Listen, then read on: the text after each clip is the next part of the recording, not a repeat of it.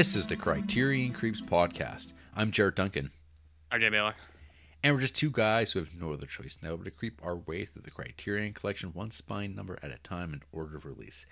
This week, we're coming back at you, crawling through shit for you, the fans.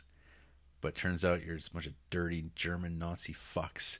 As we watch Spines 282 through 285 in the Criterion Collection, Andre Wajda's three war films from 1955, 57, and 58. But first, RJ, Yes.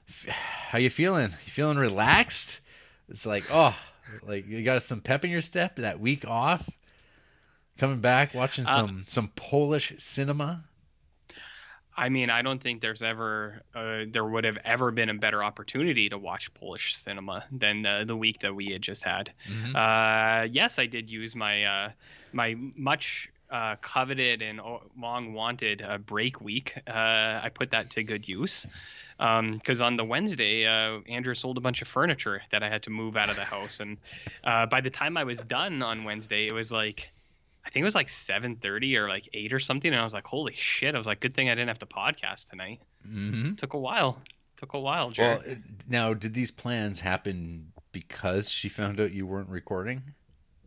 Uh, yeah, I think so. I mean, otherwise she probably would have said, "Oh, don't come on Wednesday." But uh, since we weren't recording, I was like, "I'm good whenever. Just tell me when. I see. Okay. So tell me when those fucks are on their way, and I'll, I'll get all the furniture out on the front lawn like an animal." hmm And that's what we did. Like an animal. Well, you've seen those couches we used to have. Those are big bastards. They're hard to move, man. Yeah, real wood in there and metal. Well, she, yeah, real wood and metal. They were like an estate, like from this family who bought them in like the 70s, Mhm. but never sat on them. They were like the plastic couches. What what happened to this family, RJ? It's it, They were dealt with. I see. Was it like an Amityville type deal?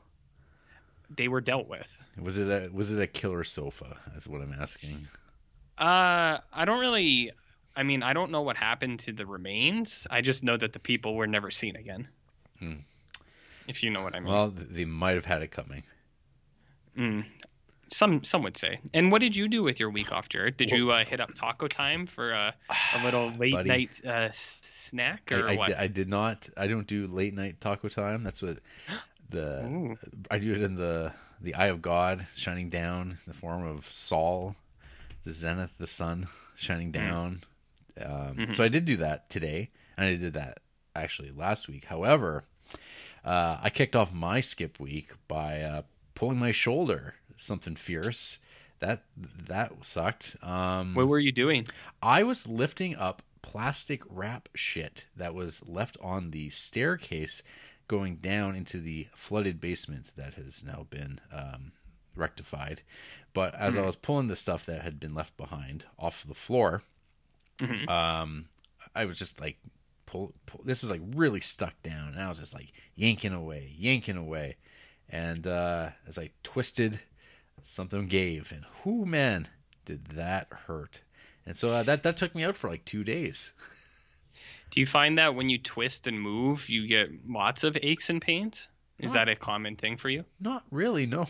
This one came out of nowhere, but Hmm. I feel like it's the beginning of a bad trend. And the trend would be that uh, you're Old. old. Old, yeah. Yeah. This is only keep getting worse. I I've kind of uh I could have told you that No. that you were old and weird and gross, but you could have just asked me. Since you asked, uh, it's it's getting better. Thanks. Um, Oh, it's on the it's on the road to recovery. It's a path forward. so uh, I guess the question that everyone at I I know everyone listening at home is just t- begging for me to ask is uh did this impact your minifig painting in any way? Were were you able to hold the airbrush still with your bum shoulder? Uh, fortunately, it did not impact my ability to minifig. It did not. No, it did not. Well, im- aside it, it didn't impact my ability to uh, bust my way through Star Trek: Next Generation, which I uh, started watching uh, right after our last episode uh, wrapped up. Uh, I mean, I think this is a, uh, a good as time as any to talk about that, but I, I will say that a sigh of relief has just went washed over the Mhm. internet hearing Yeah. that uh, your minifigure was okay. That's right. Um, so I don't know if you want to address this now, but uh, so you you you're back on TNG and you're you're doing the whole gamut, like you went you're going start to finish, or uh, I, I are you gonna go until you run out of steam? until I run out of steam, I guess. But uh, you know, I'm uh, whatever, a few episodes into season three here. Mhm. I mean, but, but I'm full. But I'm full on. No, I'm not. Uh, I did. I, there's one Okay. episode I did have to go back on and uh, check. I'm like, what did RJ give this? And I'm like, two out of four. Get fucked. This is horrid. But you know, Could have been a two. oh, I, I don't know. I don't That's know. uh, I, I, I don't. data, I, I data does stand up. yeah, that episode. Oh boy, the outrageous Okona or whatever. Whew. Whew. That's just that's just called broadcast uh, television, Jared. That's what we call the big time. Yeah, big time. but yeah, but my the difference with my TNG uh, rewatch with my DS9 watch is like I did watch DS9 close enough. Like I watched every episode. TNG, it's just kind of on, and I'm lis- I'm listening to it because that that show uh, really explains what's going on all the time. They're always expositing. They don't want people to feel like they're uh, inferior because they don't understand plot, Jarrett. And every once in a while, when you want to really get to the nuance of a moment, Deanna Troi chimes in. Captain, Like putting they're too much air into a balloon. They're being deceptive. They're hiding something. Go, Thank you, Betazoid. Yeah, I don't. Uh, I'm not a big uh, Deanna Troi fan. No, and I, uh, except- Some, since I'm not going to be talking about it with our creeping because it's unnecessary. Uh, Mhm. I did leave off on Geordi falls down a hole. Uh, I, I finished that one last night. Yeah, the first time I think. That's a when he uh, when he hangs out. Yeah, there's when he's more hang- than when he's hanging out with the Romulan. oh yeah, and then uh, so I think so he falls down the hole, and then it was either the episode or the before or the episode after that he inf- he falls in love with the computer. That was the one before. You're in for some. Oh okay, yeah, you're in for a stretch of Geordi episodes, but Yeah. uh, yeah, Geordi falls in a hole. That's all that really happens in that episode. Yeah, that's that. I mean, that's it. I mean, you sometimes actually that episode really did. Thinking back on it, that feels very much like a DS9 episode. Yeah, yeah, it's it's very similar. Like re- reversed, it would be Sisko and Gul Dukat in that Mhm. hole, Exactly. which which was an episode of DS9 at one point. They didn't fall in the hole, but they lived in a hole. They, they lived in a cave. That that's Yeah. a, that's a theme. same, two people, two people, someone's injured in a cave. Well, I mean, those California landscapes, they they uh, Mhm. just crave to be uh, filmed in. So you got to get him out of the starship somehow. That's right. That is Right? right. And who knows? Maybe when uh, we go into a lockdown here, maybe two weeks, a real lockdown, Mm-hmm. uh, I'll have lots of TNG and painting minifig time. We should uh, we should just stress that uh, there's no confirmed or even unconfirmed rumblings of a lockdown in our province at the moment. However, Jared and I both feel like it, uh would be the essential, necessary thing, and It- we- it maybe might the sooner the better. It might be perhaps. uh, apropos to do on. Don't, um, don't use that word. because you know our our our value for those paying attention still uh, is a big Mm-hmm. old two point one five yesterday, which uh, is not so good. Not so good. Yeah, I don't know about our values, but it sounds important. Yeah. All I know Mhm. is that I see a lot of people outside. Oh, actually, I should mention I'm in quarantine again. Yay! Yeah. Good job, buddy. Yeah, I well, I got close contacted at work, so I'll be uh, I'm riding it out at home. But hey, that allowed me to watch not only three Polish films, but uh, around uh, around 20 episodes of DS9 and get her get her nice and finished off. So Polish it up real we're in nice. for a chunky boy. We are. We are. Let- Let's get to it though. We got some emails. Okay. Possibly. You know what? I don't even know what the Lots count of- is. Goddamn. I think after last time, we, Wow, break week, I we think killed we them all. Have many, Killed it off dead. not a single one. Two, and one was sent like, uh, like a week ago. That's it, baby. Oh, Beautiful. maybe they didn't know if we were going to come back, so they didn't want to uh, waste their time. They didn't want to waste it. Yeah. Okay. All right. Okay. Here we go. You, you ready for this? Oliver Granger Oh boy. with an email entitled "Criterion Catch Up." Mm-hmm. Cranky. Hi, hi there, creeps. I hope you had a great week off. Um, only you will be able to tell me if I watched the three films needed for this week. I am guessing not. Not to worry. I have seen the next four films and don't plan on re-watching them. Why is that? So excited. That's good, I guess. So I am having a month Yeah. off. Woohoo! Can catch up on the war films in Fanny and A. but wait, maybe I should Fanny and A. but maybe I should check if I can uh, source any of the other six films I haven't seen that you have covered.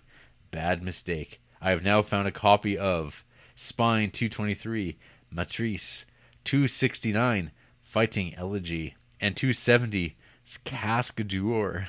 Can you please name the director, one character, and what one plot point of each film? Uh, well, Maîtresse. A plot point is a uh, a slaughterhouse, Um, and one of the characters is a Di- horse. Directed by Barbet Schroeder, st- uh, starring uh, Gerard Depardieu. Um, I, I can't remember his Mhm. character's name. I remember it's got it's French. I think it was Sex Man. It's- yeah, there's some sex man. He break he breaks into Yeah. the he breaks into a sex dungeon house. Hijinks Yes, ensue. Yeah. Fighting elegy is Seijun Suzuki. Uh, yeah, I could have told you that. I it was right on the tip of my tongue. Um, the it, there's a Japanese man. Yeah, and I'm pretty sure his name is Roddy. Roddy. Rodney. Rodney. Rodney. Yeah, Rodney. Rodney D or something like that is uh, that character's name in that movie. hmm And uh, plot point Yeah. is uh, Japanese nationalism before World War II, leading into Is that the? that's the that's the Yeah. plot. And there's like uh, River City ransom style like Japanese beatings with, du- with dudes in school outfits. That's true. That's true. That's also an incel pick, I think. Uh, yeah, yeah. There's some like dude jerking off to a piano. He's doing something to it. Yeah. How about Yeah. that? How, how do you like those apples? How about uh Casque d'Or, RJ? Remember this one? Remember this guy? Uh, now is this the one that uh, has a public execution in it? Yep, that's the hi- that's the the highlight of the movie at the end there. Yeah. Do you remember I the Do you remember, the remember name of the director? Uh, I'm gonna go and say Bill Porter. Bill Porter, director Bill Porter. Yeah, legendary director Yeah. of uh, Letro. Lathrow. Uh, well, he did Lathrow, and then he did Casque d'Or, and, And- then he did the Casque d'Or, which was an English remake of No Relation. right. Yeah, Of, of Bill Porter. Of course, of course. Did you remember the Mm-hmm. the companion movie that was on that episode? Uh, I remember that there was a companion movie. I don't remember what it was called though. Touchez pas au grisbi. Oh, well, who could forget such a thing? Touche pas au ingresi. That That's that, how you say it. that was about two dudes, two good friends. It was like it's a good one.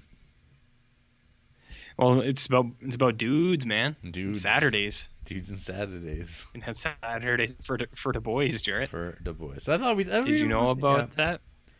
Um, yeah, Yeah, we did okay. we did fine. We did uh, fine. a PS email. I was just checking the quality and subtitles of Maîtresse. It skipped to a scene of Gerard Depardieu smacking some chick's ass. I wonder how this film will feel uh, post him, or will feel post him being canceled. Pardue got canceled. Ah, I mean, he's been he's been a bad dude for a long time. He's he's like an Oh, he- really? Yeah. So, so someone made like a, a, a this is minifig tie-in. Someone made a ogre uh, minifig for uh, Oh. I think it's like Heresy Miniatures, and it, the the guy's got a striking resemblance to uh, modern day Depardieu. Huh. You know, some people say you kind of look like Depardieu. Um, And I'm not I'm not saying that lightly. I, I mean, there is a resemblance. There is a resemblance. I got that jaw. You know, I, I You- lack, I lack, I lack, I lack, I lack the nose.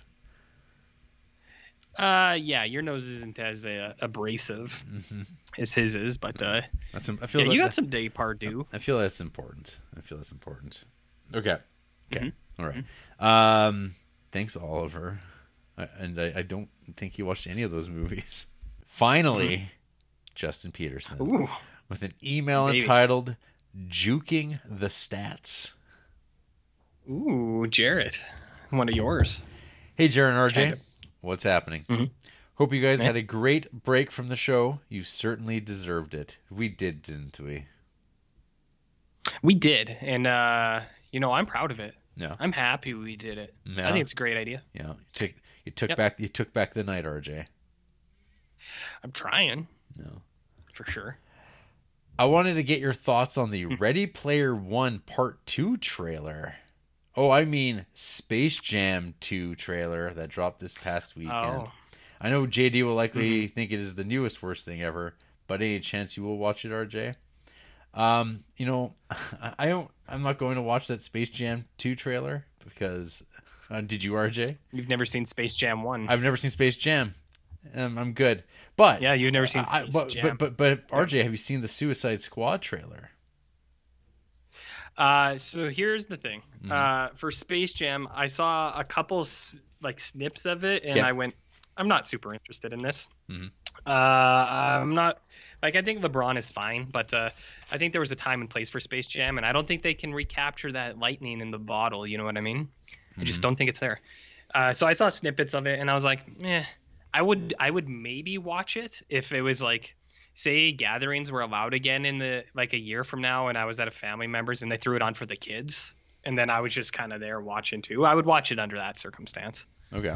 Uh, and then uh, the Suicide Squad, I watched half of it with the sound off, Okay. I got- I- and I got Wow. the gist of it. But, But, but, uh, I mean, I don't, I don't even know if you. I don't even know if he got to the bit about uh, John Cena talking about eating dicks on the beach. Uh, no, I had no audio, so I did not yeah, see yeah, that you part. missed, you missed out. But uh, I plan to watch that movie when it comes out, so uh, I, I will. I will be. What? Hello. Hi. the uh, we'll, we'll get through this email. We might have to do a reset here. It's uh, Yeah, I think It's- I think there's a bit of a delay, it's a bit dodgy. bit dodgy at best. Okay. Speaking of Looney Tunes, I just discovered that HBO Max has all the Looney Tunes episodes. Ooh. So I, I'm ramping up movie watch count for the year by logging the ones on Letterboxd. Here is the running list I have going now. Any titles you would recommend or think I should add? Um, I don't know. Like, Well, you're the Looney Tunes man. yeah, I am a Looney Tunes man. Like, just look at the highest rated uh, Chuck Jones, Tex Avery stuff. Those are like pretty slam dunks.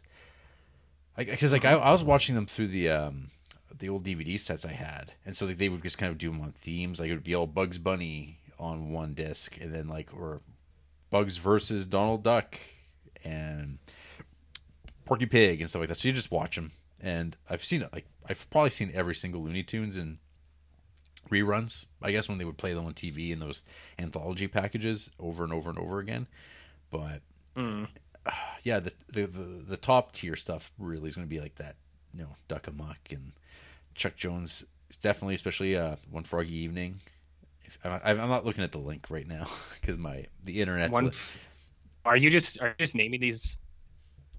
Oh, he sent me Hello? the he sent me the edit page. That's why that didn't work. Okay, I'm on there. He's got one. Look at that. He's got, he's got one Froggy Evening number one, so he knows he knows what's going on. He's got great piggy bank uh, robbery, which is pretty good. But what the hell?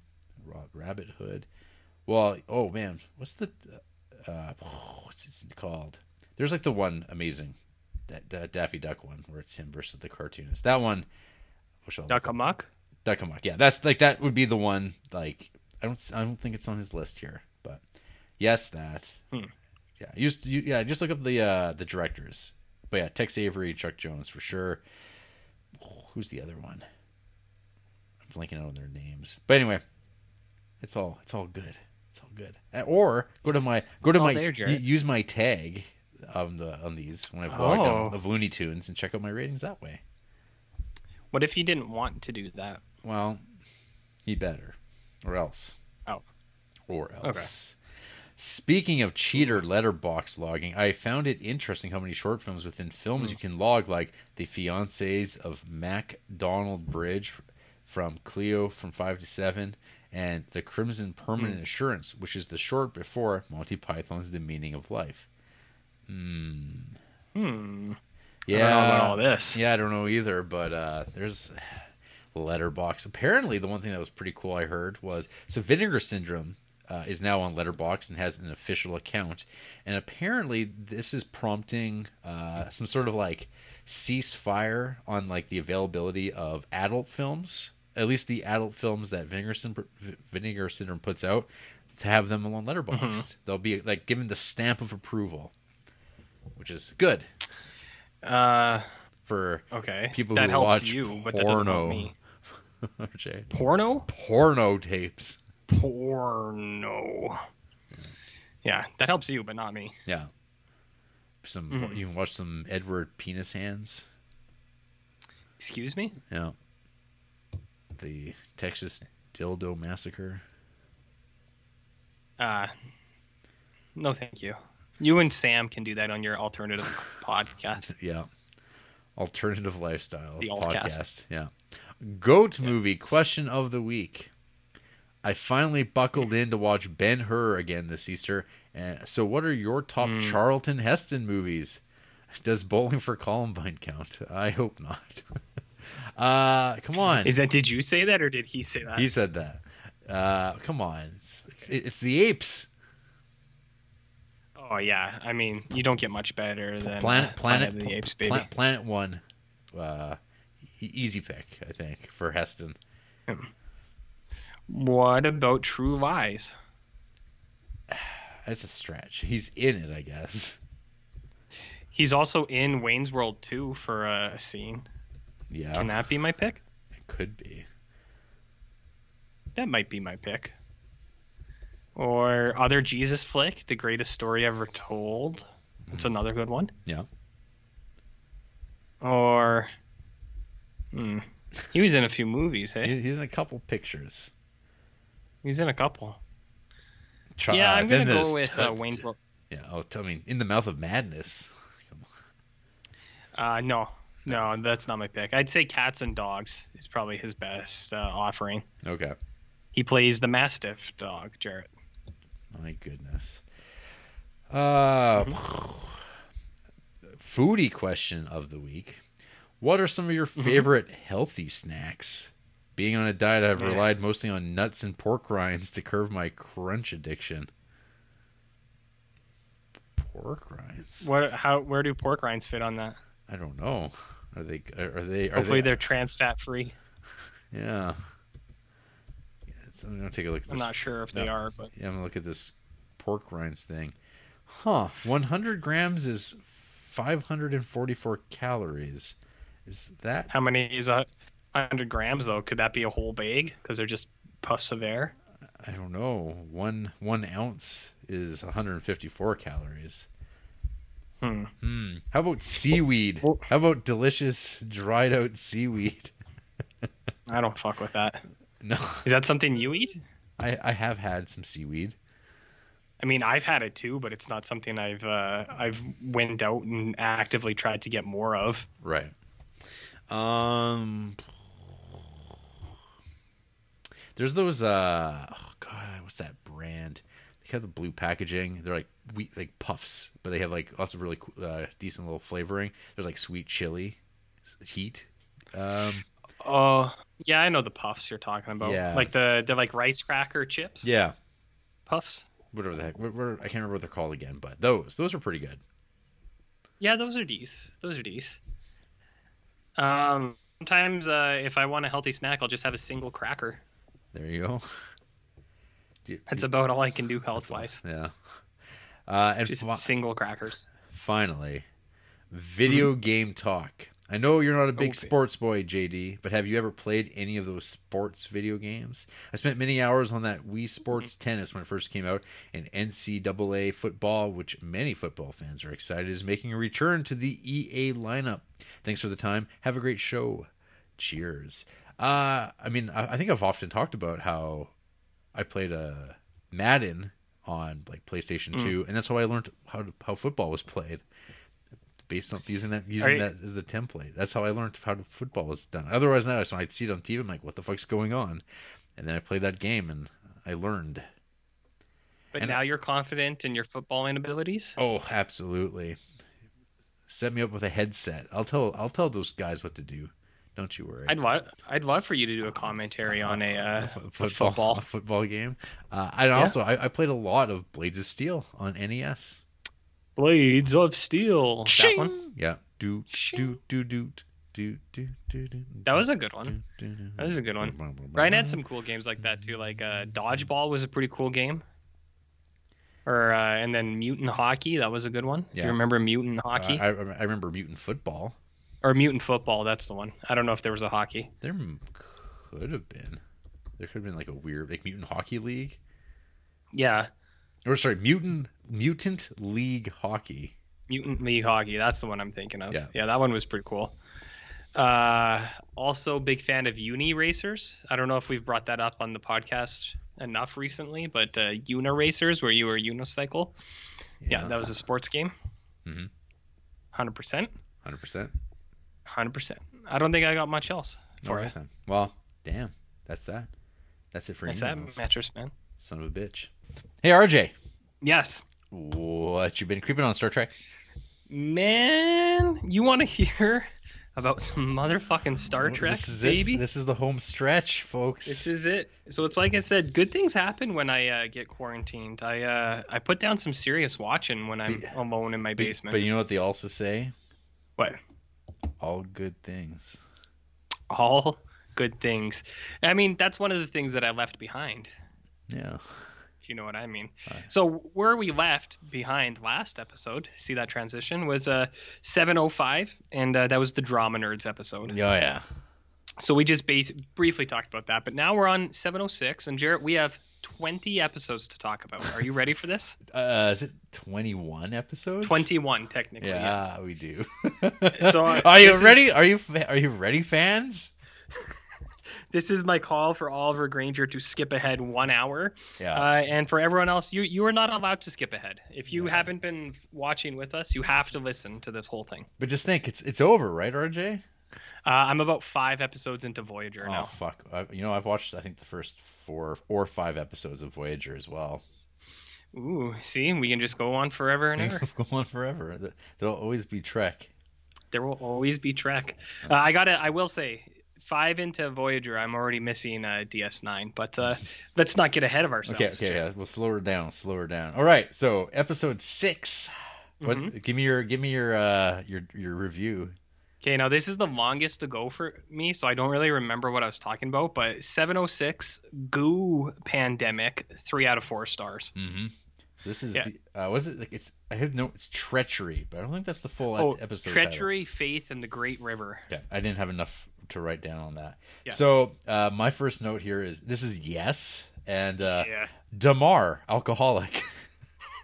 which I I think is great. It was a great like character feature. Well, because they know, started because they started off slow with it because that's how like because first he's just this like you know uh, second to Gul Dukat and his whole thing was like like he he he drinks a lot and he's drinking more and more uh, Quark and stuff like that and that's how Quark's trying to get information out of him.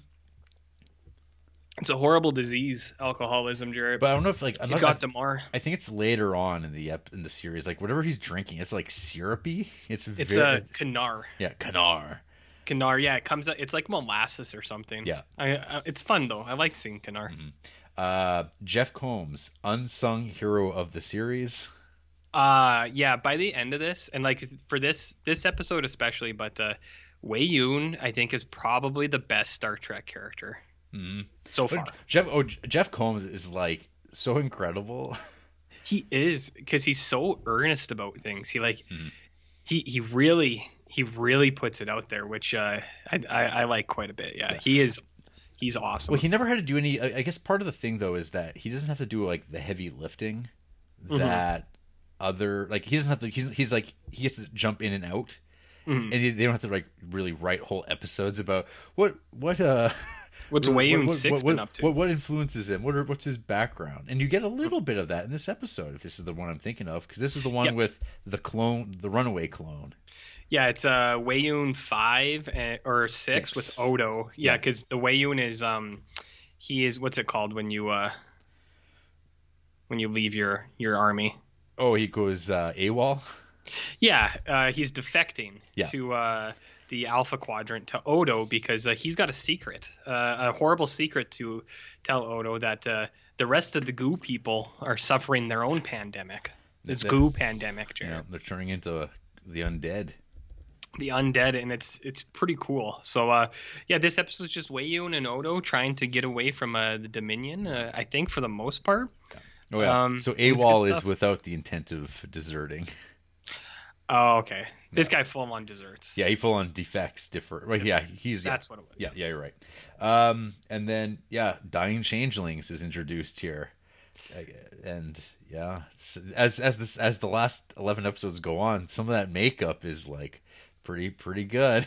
Oh yeah, I have some things to say about that. That that's actually in earlier episodes. That's what happened to Odo. Yeah. Earlier on, uh, and I, I think one of my reviews I talk about this again too. Yes. But uh, yeah, it's a good episode. I like it. Yeah, because it's the whole idea is that uh, yeah, the the minion they're following this, but they can't really just blow it up because Odo is a is a founder.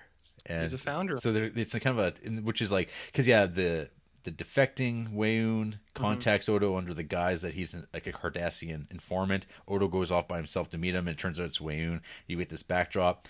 We get kind of an explanation of like kind of like how the the Weyouns that that that, race uh, view The Vorta. the Vorta and like kind of like, Like they're cloning. they're like Yeah. el- they're like woodland elves that were Mm-hmm. that were that they and they have this, this like kind of creation myth how Mm-hmm. they saved a changeling and uh, then the changelings kind of took over the Vorta and made them better. hmm Which I mean, isn't that the end goal for all of us? Jared? To be taken under the wing of some goo people. Yeah. Yeah, and then in and then also in the background, Nog is doing some stuff, and uh, no one really pays attention to it. that I. I don't even remember that. I know. I'm I'm reading a something about he, he gets. Oh, oh, the, the, oh, right, right. oh yeah, the the great material continuum because it's talk, it's about about supply and demand and, and making. But I'm like, didn't we just see- this happen like a couple up like it felt like not that long ago, but like with Jake and Nog, I mean, it frequently happens. and like, this this seemed to be just like a, a what like that part was like sure, but like the main thrust of it was good stuff. Yeah, I thought so too. I did. Yeah, good episode. Yep, You uh, ready for another one? I of course. 707, Klingon Alzheimer's. Uh, and I give this a, a two out of four. It's not bad. It's But, uh, okay. uh, it's yeah. okay. Once more, Unto the Breach, which Yes. is some uh, Shakespeare, RJ. Mm-hmm. Uh, and my my one line review for this was "No planet for old men." Wow. No, Wow. You're hitting the Cormac McCarthy beats all over the place here. that's And the Shakespeare, pretty soon you're going to be quoting Sopranos. Sopranos, Sopranos. some David Uh, Foster Wallace, Maybe. Yeah, and you, it's The a tennis match that goes on forever, some, Jared. Some DeLillo. It's great. Oh. mhm. So, So yeah, this one's about a Klingon, and he's getting old, and uh, he thinks he's still in war. And then you watch it, and you go, okay.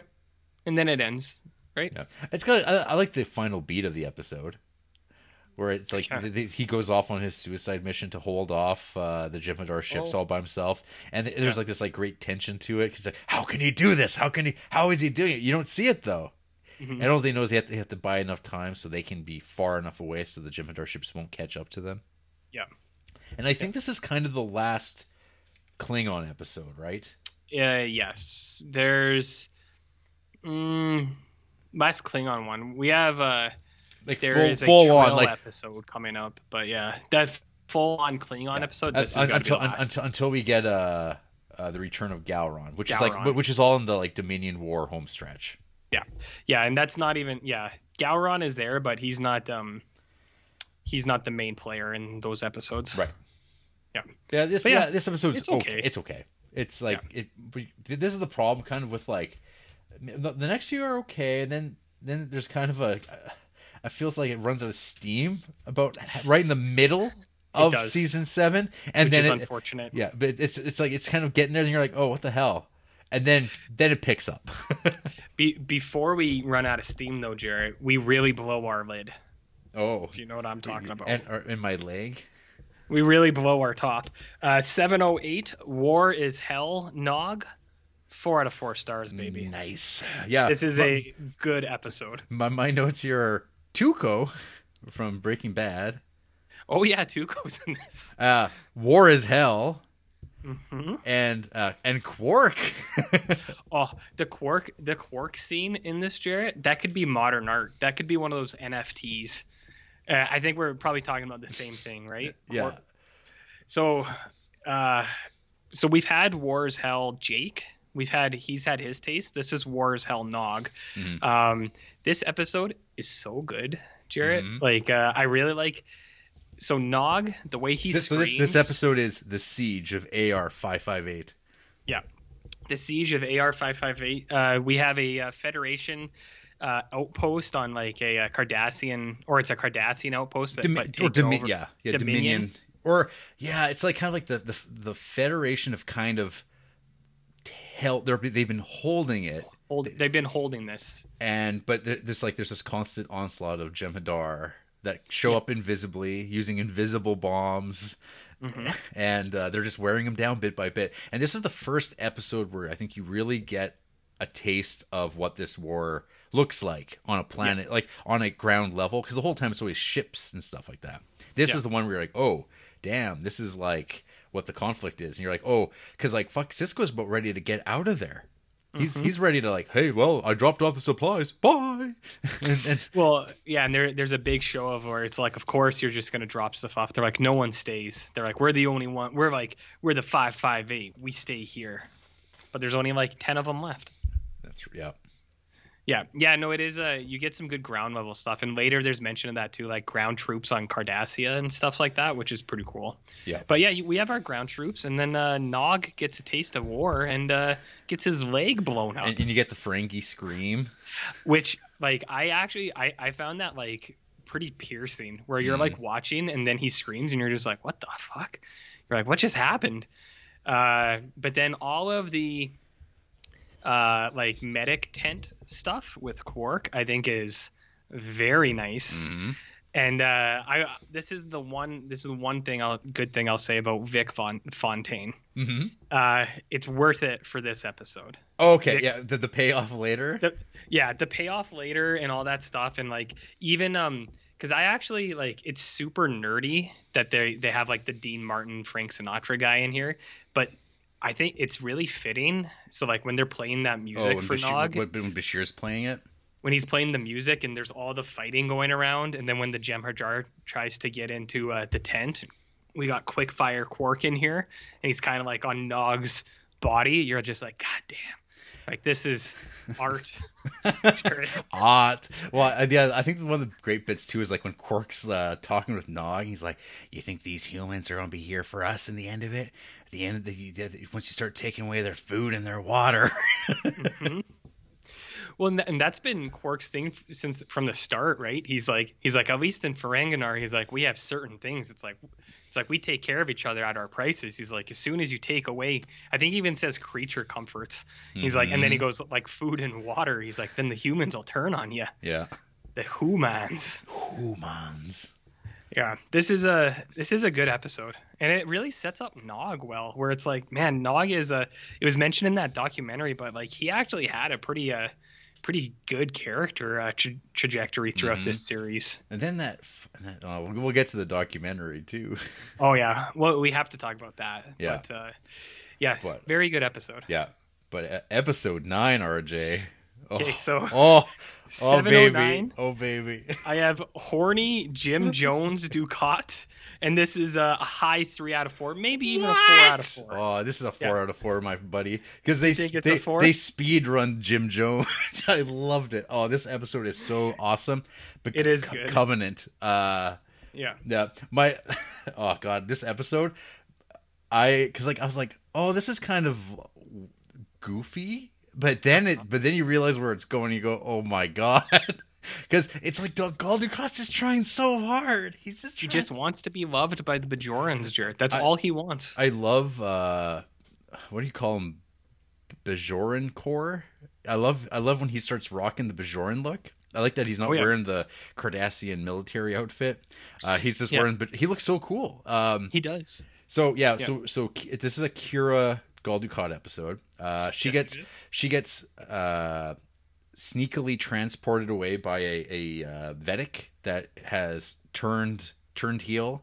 He's he's a, a Pah-wraith Paul Wraith uh, worshipper, Pah-wraith. and he sends him off to the, the the new spiritual leader of the Pah-wraiths, um, off to old Gul Dukat, who's over on um, the other the sister station Pock Nor. in Pock Nor, which is awesome, brilliant Uh-huh. idea. It's like I love how they start using Empok Nor in this way. Which which they should, right? Yeah. Um, and so he's the cult leader. He's the, he's like he's the he's he's got all these Bajorans who joined him, and it's Mhm. kind of like you know he's getting this amazing painting of himself painted up because that's what happens to these guys those guys. Um, and of course, there's like oh, there's like this couple, and you know because his because Gul Dukat wants to win Kira over. Yes. That, that's his whole goal. And he's like, look, all these people believe me. They see it. They see the way. They see that how the the gods, how the the prophets have abandoned them, and that Mhm. and I've got the way. And then of course the one woman, she's pregnant, of course, and she gives birth. And what do you know? She's got ah. she's got Cardassian face. Oh, and it's so and, good. The and reveal the oh the baby. reveal, and then you're like, and then there's that look of oh oh, and then he he gives a good old professor, my children, good news. Good news, everyone. The the Pah-wraith have blessed us with the Cardassian child. Yeah, that's right. Saying that that's what it needs to be. The Cardassians and the, and the Bajorans need to be united. I, I can't believe it. How else could this possibly have happened? Mhm. Lo- love that. Yeah. And then when the uh when the oh, and then of course, oh, she knows too much. I'm gonna put you out the airlock, but but fails, and he fails on. That's the one thing I feel like it kind of uh, because that should have been way more horrifying. Because I'm like, how did she survive this? She would have been sucked straight out. But Yeah. it just just depressurized and sucked the air out rather than her out the port. Because otherwise there would be no tension with her being Mhm. able to still reveal what was going on. And of course he's like, oh dear, cult. It goes into cult leader 101. Um, Yeah. And then it's time to call. and then it's like, well, you know, I just had a new vision from the Mhm. from the from the Power Rangers, and it's, it's time that we uh suicide our way out of this. And you're like, Mhm. oh, you know, his isn't real, his poison isn't real, and then it spills. And she's like, hey, drink this, and he's like, "Ugh." I I love this episode. he so says, "Ah, it's not right anymore." Yeah, Uh, I'm I'm with you, Jared. I, I I I can concede to your four stars. This this is a a great episode. well, especially if you're uh if you're on the Dukat train, this Mhm. is like probably so the best Ducating there is. He's a very Oh. I don't know if you realize RJ, he's a very sexy, sexy character. He is a sexy character, apparently. Mhm. Uh, and yeah, like the build up to all that stuff is really good. And then I, I also I really like the ending where he gets found out and he rips his earring out and he's like, Yeah. "Fuck you Yeah. guys," then, and he just Sc- screw y'all. and he, he just vaporizes away into uh, he gets beamed up to his ship that was standing by the whole time. No. Ah, Because because because he knew it was always going to set up to fail. He's always setting up to fail. hmm Yeah, I mean, Dukat's it, like he it's tragedy his story. Mhm. But yeah, I do I do like that his the only thing he cares about is the constant pursuit of Kira and the Bajoran people Mm-hmm. because it comes up all the time and you're just like, man, Gul Dukat, man, is he horny? He's got a He can't- thirst. He can't help himself. No. So now we have seven ten, Mhm. and uh, I wrote sad AF. Uh, and this is another one for me that I'd say is a high three, potentially even a four. I'd say that. Yeah. Yeah. This is the uh, PTSD NOG. Yes, it is. Yes, it is. Uh, it's only a paper moon. Damn. So uh, we have Nog, who uh, recently has been given a uh, bio prosthetic leg, uh, but he walks with a cane. Even though doctors say you don't need a cane, Nog, your Mm. bio leg works fine. And he, Nog's just like, no, my leg hurts. He's got phantom pains, Jarrett, just like M- Metal Gear Solid Five, the phantom pain. Yep. And uh, he uh, he's just not doing well, and he needs um some feder- like Federation mandated rehab. So uh, he takes up his uh, retreat in the Holosuite with your buddy, your friend, Vic Fontaine. hmm Our good close personal friend.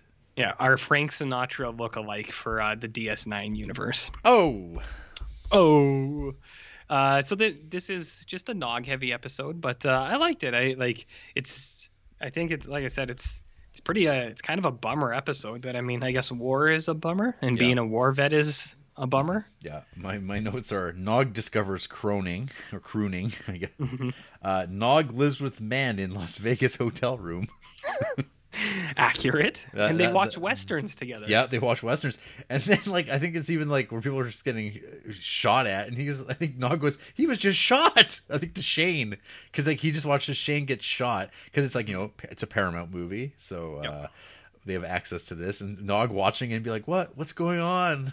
It's because there's no war on Ferenginar. That's what Quark's been telling us. They don't fight the way the way that other cultures do. That's what he's been saying. Yeah. But yeah, this is just about uh, how Nog got his groove back. Yes, it is. They talk about the Searchers too. Yeah, they do. I think. Yeah, Nog liked the Searchers more. Maybe the it was the scalping that I- uh, he was on board with. I do like the uh, this idea that like you know the the life of Vic Fontaine continues on. He's like he's just living with Nog. With They're, they're, like- they're like roommates. It's like, well, couldn't you get another room in this hotel? Nope. Nah, they they're- need to be they're, together. they're gonna be together. And then, then Vic's like, hey, uh, Nog, you gotta you gotta move on here. See, if it was, if I was writing the opening to season eight, like uh, our boy Ira Behr was trying to do, I would have had Nog and Vic Fontaine just living together. That's it. That's all it would have been. That's it was right. just roommates. Okay. But yeah, good episode. Mhm. Good episode. And then we have 7-Eleven. Boring. One out of four stars. Uh, my note is farts, uh, and nope. yeah, this is a horrible, horrible episode. It's so like okay, let's try to get Ezri. Let's do an Ezri episode with Ezri's family and like No one like cares. going ons about mines. it's like Yeah. oh, this episode stinks. Like it, This- Mhm. It just could be removed. Oh, but it's so weird. They're trying to like even justify it as like tying into the continuity of when when Miles went to uh the Hive World. which I didn't like. which was like a whatever episode. It's like it had a space cat in it. That was the highlight. And then he's like, Mm. "I'm gonna follow up on that lead on my own." And you're like, "What? Why does he care? Like, is there nothing else more pressing going on right now than to like, the oh, Dominion War. but let's do an Ezri episode, and we'll tie in like so. There's a reason for Ezri to go because Miles is going to the planet, and it's the So mining planet, and it's like whatever. Yeah, this episode is poo, a real Yeah, a real piece of poo. This episode sucks, and I, I find it really upsetting that Ezri outranks uh, Chief O'Brien somehow, which is like, it's like how how does how has he How- never been ranked up? Is that true? Because he's like, isn't he like He's a chief, and he's the he- chief he- engineer of the. He's only got one star, and she or like one one and a button, half, one and a half, and she has two full buttons. but she was just an instant too. Did she Not did she- anymore. did she get upgraded in one season? Oh, you know what I think it was? I think Sisko promotes her so that she Science can stay on to stay on at D- DS9, which is bullshit. Sisko, you shouldn't you, you misuse your Oh, power like Old that. man. But I guess she's she, Old she, got the knowledge of uh, whatever being a 359 year old person. Not enough. It doesn't cut it for me. Doesn't cut it. the history of, Much like Dra- the next Dra- of. Drax. The history of Drax. Are you gonna get that book now? No, I'm not going to No. get. I'm not going to get no Dax book. No Dax booking? No, Okay. make mine Garak. Uh, I mean, I would actually be interested in that now. Yeah. But yeah, that episode blows. Um, and I wasn't a much fan of the next one either, Jared. What? Uh, seven, twelve, uh, and I had fucking Vic Fontaine, lesbians, two out of four stars. What? Emperor's New Cloak is good stuff. I wasn't. I. I, I got it. I'm not gonna lie to you. I I don't like how they've been using the mirror universe lately. Where just it's just popping up. It's it's too frequent. It's but this one's good because this one's got uh, you get you get Garak, you get Worf, you get all the gang. Uh, I like this. And idea Vic that and Vic Fontaine shows up and you're like, but you're a hologram, and then he just gets shot and he's dead, and it's I don't know. I I burst out laughing because I'm like because he shouldn't be there. It makes zero sense. Like this episode was very like goofy um and it was like very yeah like, this episode is like it takes the absurd it's the absurdity of the mirror universe i think taken to a Yeah. like it, I, th- I think it had a lot of fun with itself rather than being super serious uh Yeah. and i think it's like especially compared to the previous mirror episode with uh vedek what's his Oh. name Bareil like that Yeah. that that one is like huh but it's not even as bad as people would say it is like especially compared to prodigal daughter No, it's just boring that Vedek Bareil one. Yeah. That's what I mean. Like the last couple mirror universe things, I just haven't been interested. It's like, ugh. It's like we've kidnapped the Grand Nagus, and I was like, I'd rather just see him. I ju- just bring Wallace Shawn back for uh, just to hang out Mhm. a little bit. Do whatever. He seemed like he was down. Well, I'm glad you liked it. The Vic Fontaine thing is pretty funny to be like. It was it was the first thing that happened in the episode, and it was Yeah. all I could think about Oh, the whole time. Yeah, because they just, they kill him because it's yeah it's Quark and Rom uh, Yeah. hanging out with uh, uh, evil Ezri and Yep. and then Bashir and uh, Miles because Miles O'Brien goes by his like alter his alter ego name too. I think he's got the eye patch. Oh yeah, I can't remember what his name is though. Yeah, like he he's like the hoodlum guy, and but like they're like decent dudes, I guess, just angry. Mhm. and and then yeah, it's, its whole thing is about uh, it's like whatever Admiral Worf or whatever it is, or command supreme Big commander, Worf. big yeah, all grayed and wild eyed, and it's all I I And love his hair's and and, loose. and Garak's all ski, all like super schemy and like very like chancellor, like yes, well yes, do that, no, we'll torture them. I don't know. I thought it was a very hammy, fun episode. Yeah, yeah, and it's uh, it, it didn't do it for me, but I'm glad you liked it. Garak is good in it. He is. Yeah. I like Garak As, as always. as always. Yeah, that dude is uh, Garak and uh, Weyoun. I think are the the two the two big Oh. dogs here. I see, especially compared to the next episode, which I just was like, oh god, another Ezri episode. Seven thirteen, nice melon. Uh, and this might be a one out of four. I had two, but it's not very good. It's a tube. It's a tube. Yeah. Uh, because it's yeah, Field of Fire, Yep. murder. Oh yeah, murder mystery piano, um, shit, Silence of the Lambs, Mm-hmm. like full on. Like it's like, hey, let's just do a Silence of the Lambs riff, you guys. Like you really feel the writers' room, like where they're like, yeah, and it's like a, it's like a. It's a Vulcan who hates emotions. Emotion. Yeah, and, it's I- like I'm gonna do like a, a thing where I'm gonna reach into like my serial killer self, and it's gonna be Uh-huh. like it's totally Silence of the Lambs, and it's like ah, do it, fire the gun, and it's but she even has like the night vision thing going on. Oh, it's such a ah, trash. Mm-hmm. Yeah. Oh yeah. oh, I'm aware. and my note is Ezri Dax still sucks. still sucks.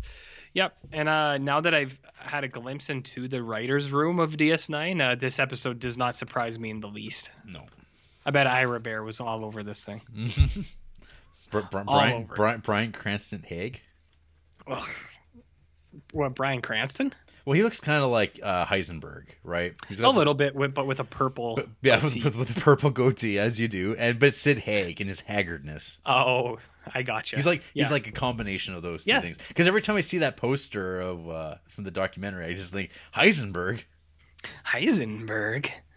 And then you do it. You say it like that. Yeah, Heisenberg. All right, Jarrett, you ready for 714? yeah, sure. You you don't sound super enthusiastic. My my note here is fine. for uh, Chimera. So I 714 I put environmental buzzkill, uh, and this is a two out of four. Yeah. Oh, But, oh, uh, don't I didn't mind don't forget Odo sex dust.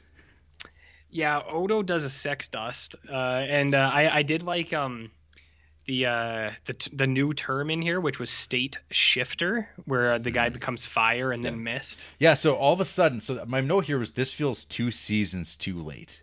Yeah.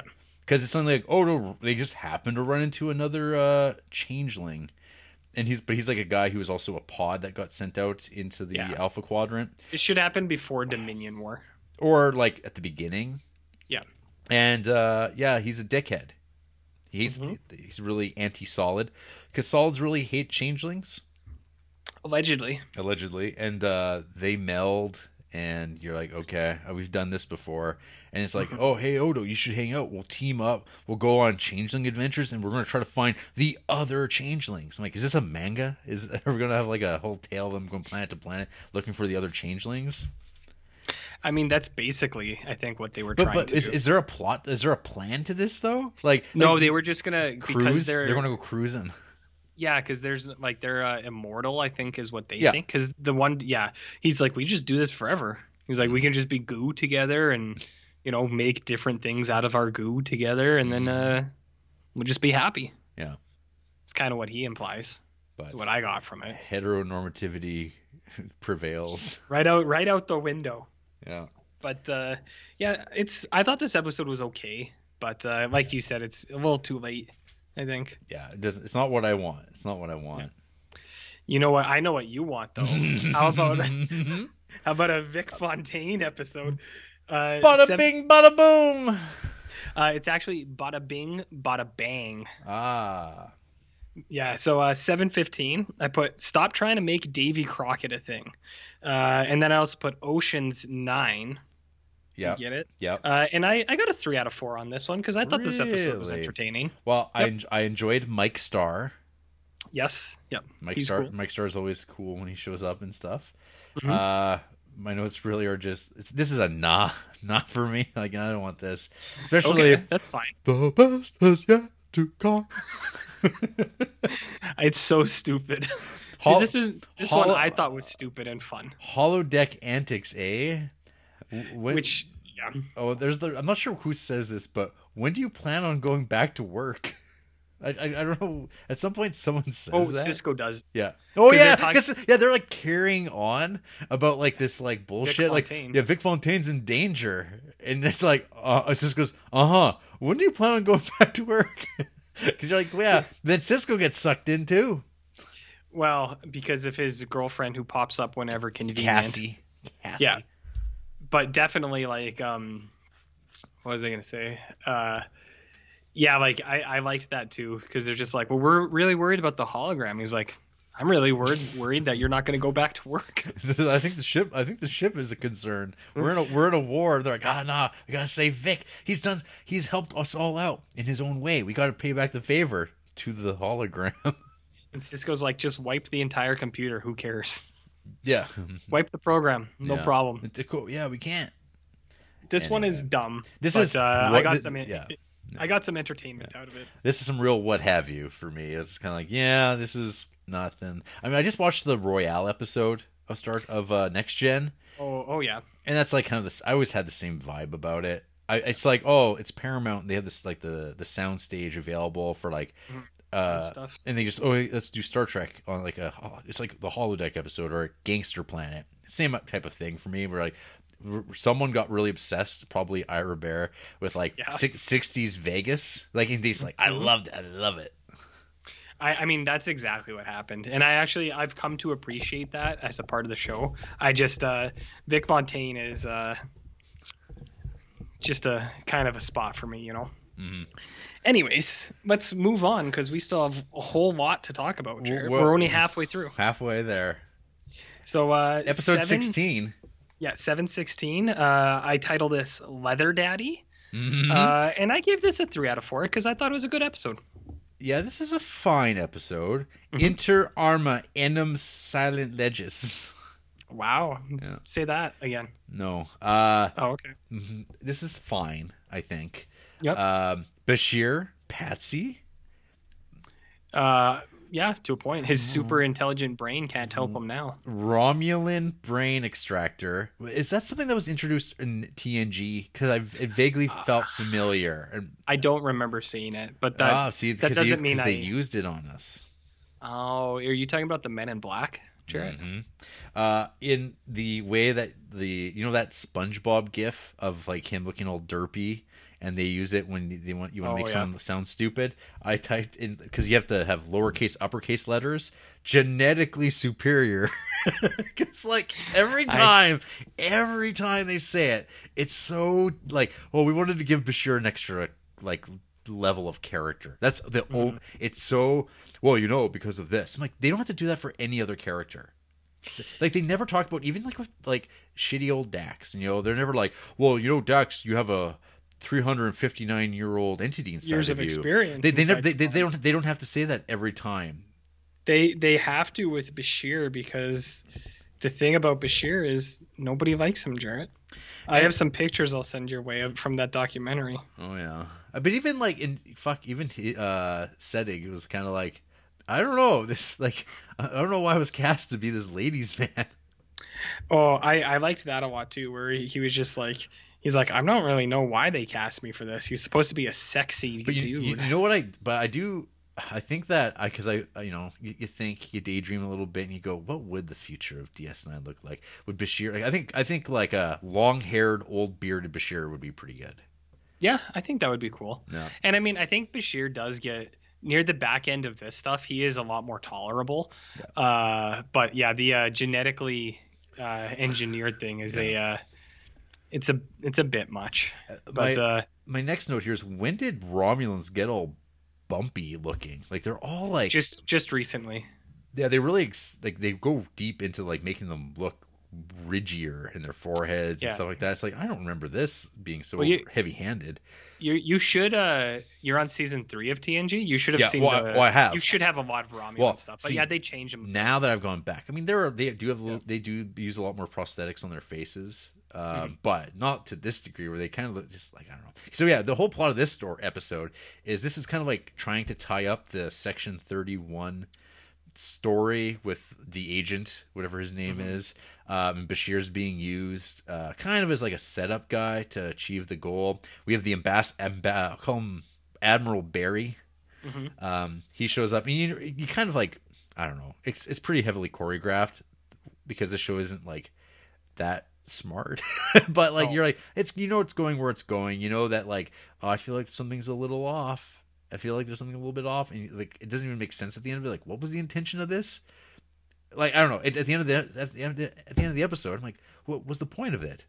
Like, I, don't, I don't know what their goal was. It wasn't clear what the operation was. like for the episode itself. or Yeah, inside like it's episode? inside the story, it, the actual story I mean, itself. I guess they were just trying to keep the Romulan thing alive, but it seems Right. unnecessary, especially like because DS9, it's just like It's never come up. It's like, it, oh, it- sometimes the Romulans are building like devices on planets, and Bajorans are like mad about it. Like that's Mhm. that's the contention in it, and you're like, I, I don't care. Yeah, It's like if the if you never mentioned it, I wouldn't even think about it.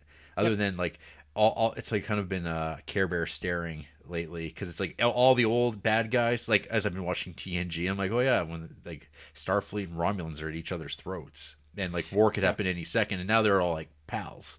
Yeah. Yeah, I think that's all it is. Is they're trying to uh, keep that old flame alive, but it it doesn't seem necessary anymore because it's one of those things. It's like you've gotten past the point of when uh, the Romulans were a, an intimidating threat. They're done. hmm Don't we don't need Romulans anymore. Okay, We've so moved on. and after that episode, we're this is now the the the the The ten home stretch. the, the ten parter essentially. Yeah, it, it is a ten parter, and I think this is the unfortunate uh, um, one to start with. Um, Yep. Not that it's bad, but I this is yeah this episode is a very much a okay and then I- yeah. yeah. yeah I felt the same way because it felt so much like the episode where Worf and Dax are like on Jungle Planet. it- it's exactly the same. So, or like, it, yeah, it's got the exact same feel, like almost as if they have forgotten that they had made that Mhm. episode previously, and then they're like, "Let's do this," and they're like, "Oh, that's a great idea." So I have uh for seven seventeen, Dax sucks, Worf fucks. Two out of four stars, and then we get the introduction of Daft Punk into the Star Trek universe. uh, we we also get a wedding ratings because that's what you do because uh, in the Mm. in the late nineties or sweeps week. whatever it's like well we gotta do rate we gotta do a wedding episode because people tune in for weddings. It's just like in pro wrestling, you got to do that. So, so Sisko and Cassie are going to get married all of a Sisko. sudden. Mhm. Um, we get yeah, Worf and Dax in the jungle. Uh, we get long hair Worf who rules. Like when he lets his hair down, Mhm. he looks great. And we get, uh, which I think is like a pretty interesting thing to pull at the end of a series, is you get plastic surgery Dukat. Yes, uh, and that's how Dukat got his groove back. Um, which I actually, it is interesting. Do you think the guy who played Dukat was just like, you know, I'm tired of the makeup? I think it actually is smarter. I think it actually is a really smart thing because Yep. because this whole idea that there's this Cardassian who really wants to like be Bajoran, but like Mhm. for all the wrong reasons. Like yeah, and like as just demonstrated, like in uh, the the episode with uh, Quark, Jim Jones. with the Quark episode, Oh, uh, right. where like you can just change into a different like your body just changes through like you know 23rd or 24th century technology. It's like yeah, he- he's going to be a Bajoran, and so all they have to do is like hey, it's um, Marc Alaimo, uh, and he just to throw the Bajoran earring and like the little Mhm. nose ridge, and we're good to rock and roll. And it works so great because I think that guy's such a good actor. Yeah, he is. He's uh he was really good in this, and yeah, it, it's nice to see him just in his own skin. Yeah. And uh, you know, So he was actually uh, in the first episode with the Romulans, season one. He's actually one of the Romulans. I mean that makes sense. They seem And, to keep uh, people around. Skinny from Unforgiven. He's the other Romulan. I saw that he was in Unforgiven. Yeah. Or no, wait, yeah, and I was just like, oh, it's like I can't remember Yeah. where though. He- he's the saloon owner who's decorating their place with my friend. Uh, I, I am. See, I got to go back and watch that now too. Always a good, always a good time to go back and watch Unforgiven. So yeah, this Always. yeah. Unfortunately, this like considering this kicks off the last episode's run. Yep. This is a pretty like weak episode. This is the tram to get to the plane though. Yes. And then the plane takes off. We all go off together, if that and, makes sense. and then that plane is like a wicked ass rocket ship. it's full speed. It's full speed until the end, right? Yeah. Oh yeah. Like there's not a bad episode coming up. pretty I don't mu- think. Uh, actually, it, it, it pretty well goes like I think my notes go yes, yes, yeah, yeah, woo. Then, then sure. There's a sure episode there. That's the Eternal Sunshine episode. Oh, I put the Inception episode. Okay, either one or the other, and then same idea. and then and then yes and yay. That's pretty well the trajectory of how Okay. this goes. good good to know same for me same for me so next we have 718 and i put sisko simps three out of four stars this is his turn to uh, simp for the cause We get down and out Damar, which is so good. Like him looking in the mirror oh yeah uh, accepting his alcoholism Well, he's just like, I'm a. Fu- why am I so depressed? Why am I such a? Because at this, this is the, yeah, because this is starting to set up what's why we had to do that first episode, Right. and it's like this elaborate thing of like, hey, remember those weird looking aliens? The Breen. The Breen. It's like, well, there, there's Yeah. a there's a reason why they're here, and you're like, oh damn. And Damar's feeling, uh, you know, a little cold shoulder here because the Dominion they they made this new deal with the Breen, who turn out like, oh, they're a big threat. You just never realized it. hmm yeah there uh, which i actually thought was a great inclusion there because and this too it's just like the dominion you know they uh they just cozy up to whoever's whoever's warmest they're looking for opportunity but i really like the idea that the Breen is just like yeah we can do some bad shit we just never have Yeah, and this Like, is some. we will uh, now. We we get some torture episode, a little bit off camera torturing. Mhm. just off camera which i prefer on camera but you know me And I do know I like when Dax uh, says Bashir is obviously attractive. well yeah because it needs to be stated it's because they kept trying to make bashir a sexy guy and Mhm. but no one was buying it so they're like maybe if we start telling people that he is That's how maybe that'll have the effect we want That's how writing works. that is how writing works yeah And this is the wedding episode. We get the same arc Yeah. with like Dax and Worf's wedding, where it's like, oh, there something came up. Maybe it won't happen. And she's like And then it does- and then it does the happen. Sisko. And then because yeah, because he gets a visit from the prophets who say, "You must not get married. It will end horribly." And it'll, and it'll he end in pain. oh yeah Well, I must because sometimes I do this and sometimes I don't. I don't know. well he's like jazz music jarrett he can, he just he Mhm. flows He, he talks in talks in incomplete sentences. he does talk in incomplete sentences I've I've heard he's a, he's an odd man. He's an odd odd man. He he definitely seems it. He seems it. But i gotta say there's something weird like because even so uh into voyager now even janeway talks weird. And it's just like why do they cast these people who have like such weird like diction and like like the way that they speak like the cadence? It's like why are they casting these people? Because because I, I haven't watched a lot of voyager yet jarrett but uh janeway talks weird too and i'm like what's going on? It's weird. Oh well, we can talk about it. Okay, so Yeah. I, I don't even know what the episode eighteen was at this point. Like I kind of stopped like because they all started blurring. That one I didn't. What is the title of eighteen? till death do us part There we go. Why would I write that Yep. down? Uh, so yeah, this episode's good. It's just because it's it's because you're like, ooh, what's going on with this? Um, advancing the plot yeah, it's- episode nineteen is strange bedfellows. Yeah, so this is a Worf Slut Shames, uh, and I forgot to rate this one, Again? but it's like I s- again, but uh, this we're we're everything's good. My one note for this was Klingons talking about front doors, which I found weird, because there's that Klingon. He's like, "Yeah, I married uh this late Klingon woman, and uh, she left the front door open, and my trog got out, and I never saw it again." And I was like, "This is such a weird like, like it's like this doesn't fit with the way Klingons are, like front doors and like a dog that ran away." I was like, "Where is this coming from?" It's very strange. Jarrett. It's very strange. Trog. But it's something like that, isn't it? That's another thing because I Trog's that movie. Wait, let me look it up. Klingon, Klingon and pets. uh, pets. Remember, remember when that war pig shows up in Next Generation and we're Oh, like, I, yeah, it- yeah, it- monster dog. well, uh, it's called a targ. it's, well, it's like a pig though. Like that. It's like wearing a little suit. Oh, I loved it. I'm like, oh, good boy. Oh. And Gowron, the Gowron toy came with a. Uh, It came the- with a the- targ. Yeah, Oh, that's awesome. it, it was a terrible like rendition of it. It wasn't really painted. It was just like solid plastic color. Yeah. The uh, the first picture that I see for uh, the Klingon dog here is so good. It's just the one from TNG, yeah. but uh, I'll see if I can uh, send it your Well, way. it's, it's it's a boar, right? yeah, it's like um, yeah, it's just like, it's like a wild boar kind of. I'm just looking at people's like costumes they've made for their own. with their with their pets. Yeah. Yeah, I can get down on that. Oh yeah, then there's like Yeah. then there's another one. It's like a rat. It's like a Klingon rat monster. Do you think that's uh what are they always talking about voles? You think it's no, a vole? No, it's not a vole. They've kind of dropped the vole. They uh it was a plot beat that they've really kind of abandoned Yeah, now for for whatever reason. I think I think for uh, it's not a priority. No, Okay. and it, it should have been. So strange bedfellows. This is where you get Vedek Kai. Uh, Yep. She shows up and she Vedek Kai is that, that she's she lives up to her rep. Kai Winn. Yeah. Yeah, she's all she's in there, man. She's doing the good stuff.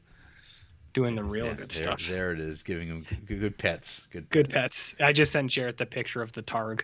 And so yeah, so this is sets up where um, Dukat arrives, and no one seems to recognize this voice um, of Mm-hmm. of of the uh, you know former dictator of The of, the leader of all of, of, Cardassia. of the occupation.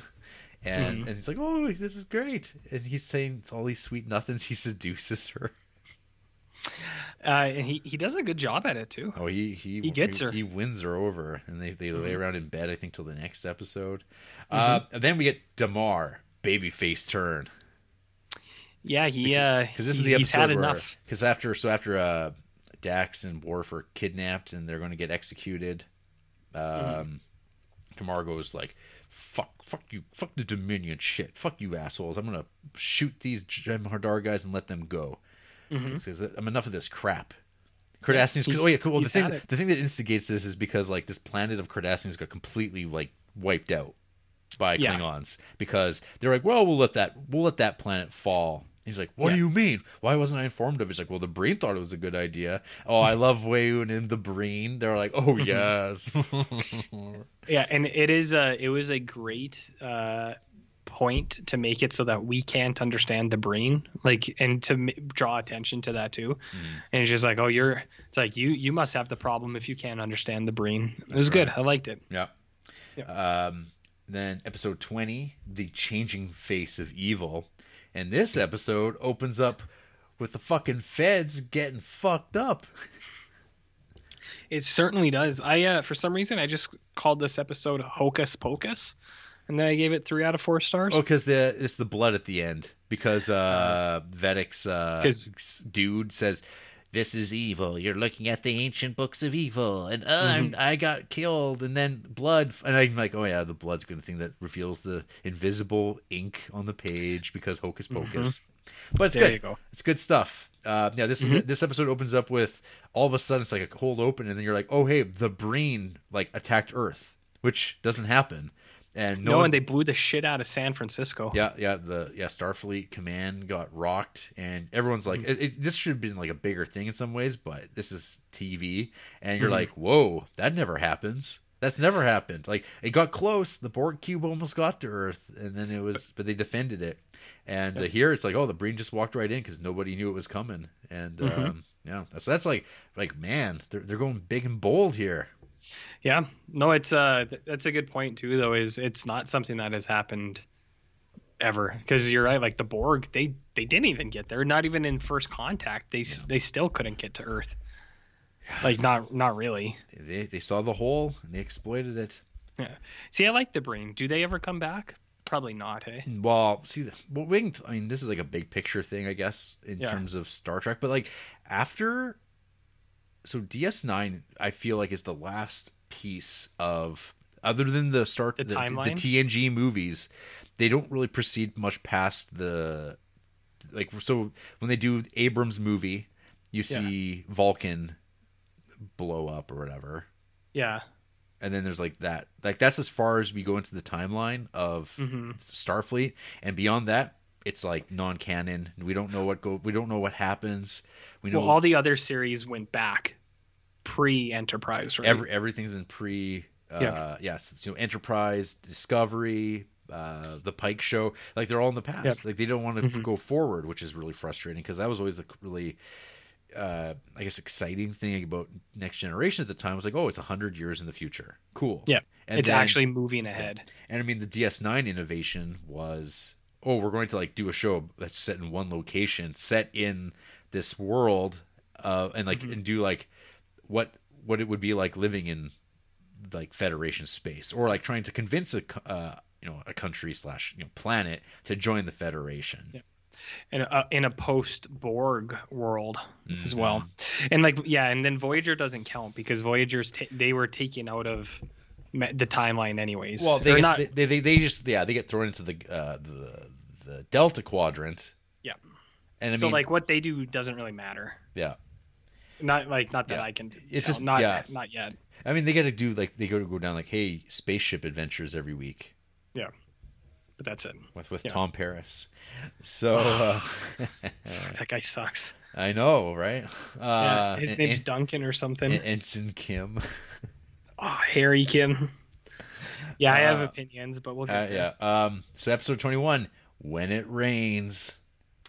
Uh, so when it rains, I have 721 crazy eyes two times because there's two people with crazy eyes in this episode, and this is another three out of four stars because And- it and is a good episode. and blind Dukat. oh yeah, Dukat goes blind because uh, he was doing something he shouldn't have been doing. That's what they used to tell little boys, right, Jared? Don't Mhm. don't do stuff you shouldn't Yeah. do, or else you'll go blind. Yeah, and uh, we get more things about the bad Fed, Uh, which is the where they find out. Oh, the it was Section thirty one that poisoned the changelings. oh right. a little bit of uh, you know uh, biological warfare.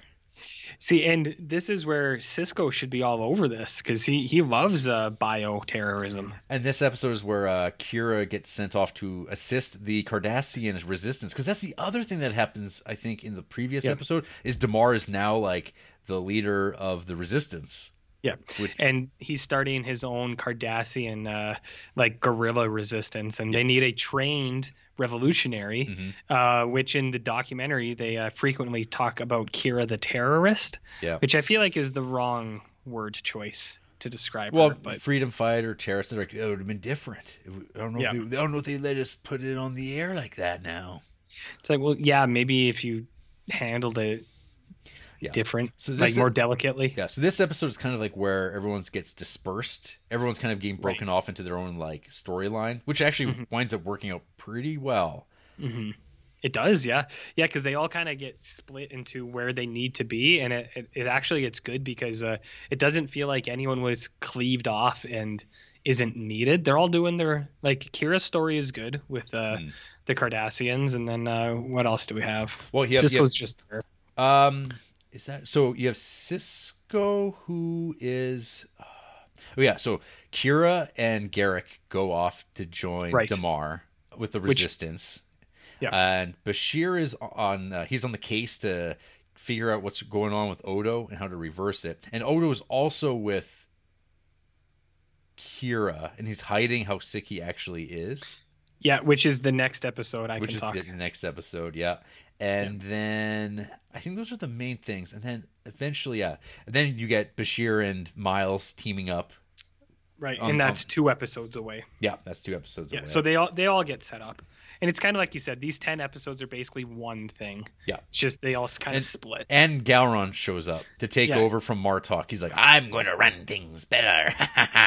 Yeah, man, Gowron, you should get a Gowron tattoo. A tat. Just the eyes right under your chin. Just the two eyes. Mm-hmm. Yeah. Yeah, someone else has crazy eyes in this episode too, though. Uh, I can't remember who it is because I put crazy eyes two times. Might have been Dukat because he goes blind. oh, maybe. Yeah. Oh, yeah, maybe that's what it was. But yeah, another good episode. Okay, episode 22, 22. Dry Odo is back, baby. tracking into the wind. yeah. So uh, Like this zo- is this is like zombie Odo. This is zombie Odo. So in one of the first season one or two, when he doesn't go back to his goo form before he knows what he is, he goes into like this dry zombie kind of Odo stuff too, Oh, I which that. is not tracking, tacking into the wind.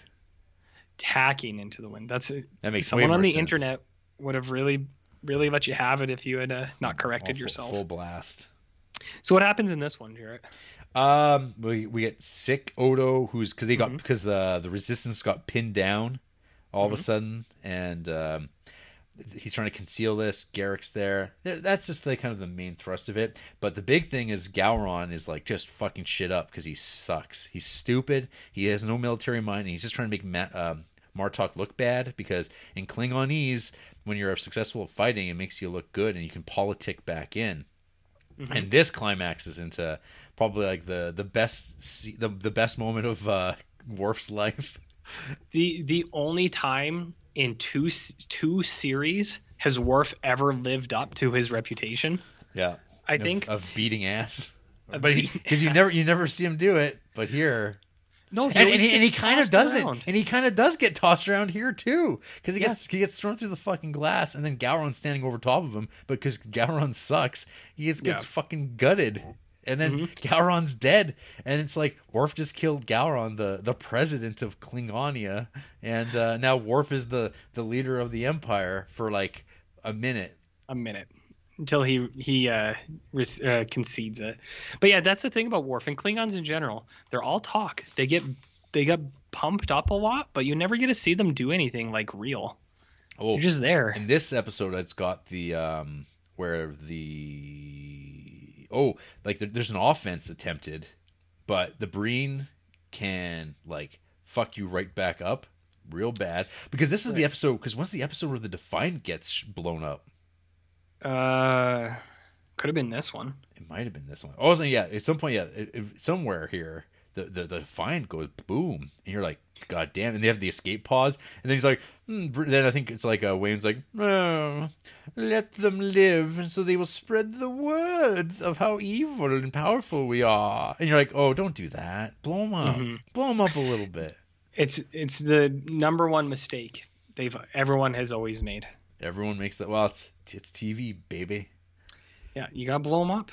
But yeah, this is a this is a good one too. They're all good from here on, except for maybe the next one. Well, the next one's fine. extreme measures Yeah. So seven uh twenty two uh three seven twenty three. Yeah. Yeah. So you said uh, Eternal Sunshine. I said Inception. Um, but the one thing also is I put Sisko says what, and the and I don't. Did you notice how Sisko reads the line here? They say something to him, and he goes, "What?" i think yeah And he, he says it like that too. He's like, "What?" I can't even. I can't even Or- copy it. it's It's so like- strange. what What? Huh?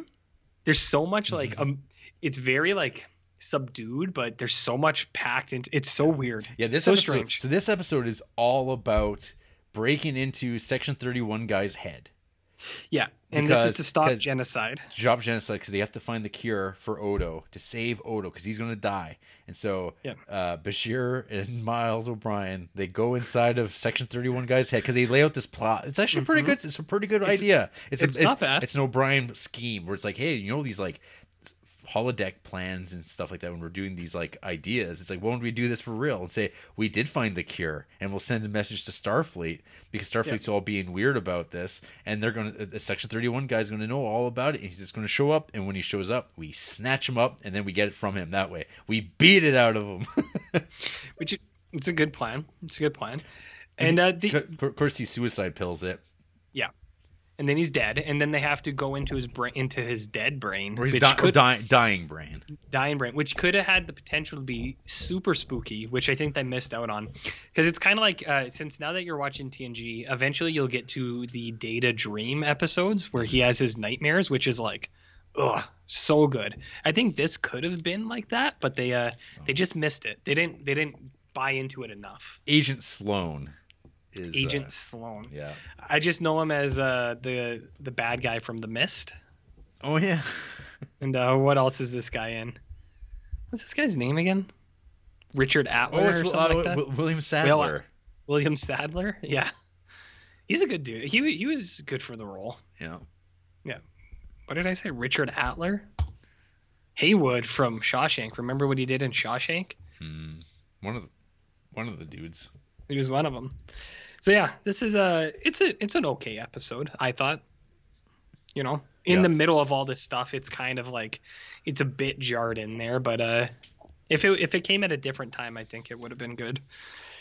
So, anyways, do you have anything else to say about that, That, one? that, that's about it. It's just like it's such a slowdown of an episode, but I mean, it's all about getting Odo okayed, and it does play into the end as well. Yeah, it does. It does.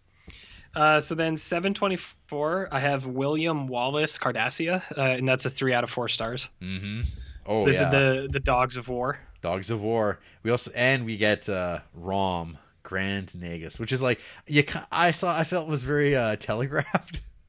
Yeah, I uh, I I had completely forgotten that that even happened. Yeah. Until you brought that up. It's pretty well like the closure to the the the, the Ferengi arc, uh, like how because it's kind of really interesting when you see the very first episode of the Ferengis appearing. There's this whole speech about like one day the Ferengis will be better, hmm and this and that's what DS9 becomes is like that's like one of the arcs of like how the Ferengis like arguably become a better species because they Mhm. they open up um, and maybe become not as uh, uh, vile, just pure capitalists Well, now they women are allowed to wear clothes and get jobs. and, so and, have, and, have, and be part of the economy and in society Yep. in general. And uh, Yep. and and now you have the, and you have Rom who is like the nicest guy around. yes, yeah, yeah. And then you kind of it's basically the end of Quark, and I. I- I feel like Quark gets uh, shortchanged on this. He doesn't really have a conclusion to his story. Uh, I have a note here: snogging. Did someone say sno- oh between the Nagus and Moogie? Yeah, well, there's well, there's like I think- and then like Quark's got his lady that she was like all into him. Oh yeah, yeah. Quark does some. Uh, it's always gross to see him hitting on ladies. Harassment. Yeah, harassment is right. oh yeah, so yeah, the other thing that's been going on is so Kira, Damar, and Garak, they're like in a basement and on Cardassia. They're at they're With at Garak's Garak's mom. Garak's not his mom, his housekeeper. The her- housekeeper. Yeah, the, the family housekeeper, or whatever. It's been keeping the house Yeah. the whole time. Uh, they're hiding out there in the basement. Uh, they're they're waiting. They're trying to hide from detection. Damar is becoming sort of this like cult figure, hmm the, the hero to the people, and they can't do anything about it. And yeah, Which is, I, I actually, I really liked that kind of side plot, Mhm. like the Damar, Kira, and Garak stuff. It's really good, and it has a great payoff in the Oh, next yeah. episode. oh oh yeah yeah. So I, I have these as two separate episodes, but we could probably talk about it's them as one. pretty well one because it's like what it's like it's definitely like longer than even two episodes it seems like there's It- so yeah. there's so much that goes down in this so the big thing is so sisko and the federation they're, they're this is it they they've like managed to like get into a like they got their asses pushed back by the breen but Mhm. things are going down where there's a positioning i can't remember what the what's going down where they can now make a big push and it happens in the first half of this episode Part of it was because, so part of it is because Card- Cardassia turned, so that opened up a hole. Yeah. And then they, um, the other part is that the founders are all dying, so that Mhm. like is a part of it too. And they're they're pushed back to Cardassia Yeah, Prime. and that's becomes and their, then their, they ba- their super them. base. Yeah, and then Yeah. another idea is like we're like well, there's this debate whether or not they well we could just let them Go we could, we, the we, we could rest up and try to like Yeah. uh like but it's like they're just going to start rebuilding again. Oh, the other part of it is that Mortok or was it Martok takes over the Klingon Empire. Yeah. So they have better Klingon strategy now as well, even though he was doing it before. But Yeah. so they have him there. The Romulans are still on board. They uh, and then Cardassia leaves. So that all of those things I think is what opened it up for them to kind of take over. There was one other big thing though, like one more thing that they lost or something. I just can't remember what it was. I'm kind of uh, skimming what the big yeah the Dominion Breen Cardassians versus the Federation Klingon Romulan fleets. Uh, cutting off the communication between fleet. Just- talk. I'm I'm because it's like Okay, you know, it's been so- like three weeks since I watched all this. So Yeah. So I did have two separate things because I, I watched them as two parters, but for 725, I put they straight murked grandma. Uh, and then I put five out of four stars Oh, for seven for 725. see what was that again? I said, uh, because I, I I watched it as two, so I, I'll give you my rundown as two episodes. But 725, I put they straight murked grandma, Yeah. and then I gave it five out of four stars Ah, yeah, okay. because they they stab her or something and they throw her down all the stairs Mhm. right over Garak and I was just like oh my god they're they're, they're the Z Germans, RJ. I know but still I was still a little taken aback by it Uh, oh, Threw we also. But yeah, five Yeah. out of four. Uh, so yeah, this is also we also we get the return of Gul Dukat because he got blinded and got sent out into the streets. Like until your vision comes back, you can't come back to me. So he gets Mm-hmm. put on hold for three episodes, but he's back, and uh, He's back, baby. And that's like kind of like the the back burner of like there's the Cardassian battle, then there's like the the other the the small battle that's like sets itself up, and we'll talk about that I think. But yeah, you get the invasion of Cardassia, which is awesome. You get the Damar, uh, Kira, Garak final like I don't know charge on the base uh, with like the, you know de- certain death looking upon them as they Yeah. decide as they're attempting to uh, push in. And once the Cardassians because what happens is there's the big star battle and like everyone's getting fucked like the the Federation is getting destroyed. And they went in knowing it. Like this is like D-Day. Like they're like we're gonna lose a lot of people but we need to do this right now because more people will die in the long term if we could do this right now and end this today. It's awesome. Yeah. it's like makes total sense. They charge in. They're getting destroyed left and right. It seems pretty grim. And then the Cardassi- the Cardassians turn and uh, they decide to start bla- uh, bla- blowing them away, pushing back. Because that's what the big thing. And then they, then the Dominion falls back and consolidating. And then once uh, the the changeling, the the the boss lady, when she finds out what's going on, she gives an order. RJ. she what's her order to exterminate the Cardassians.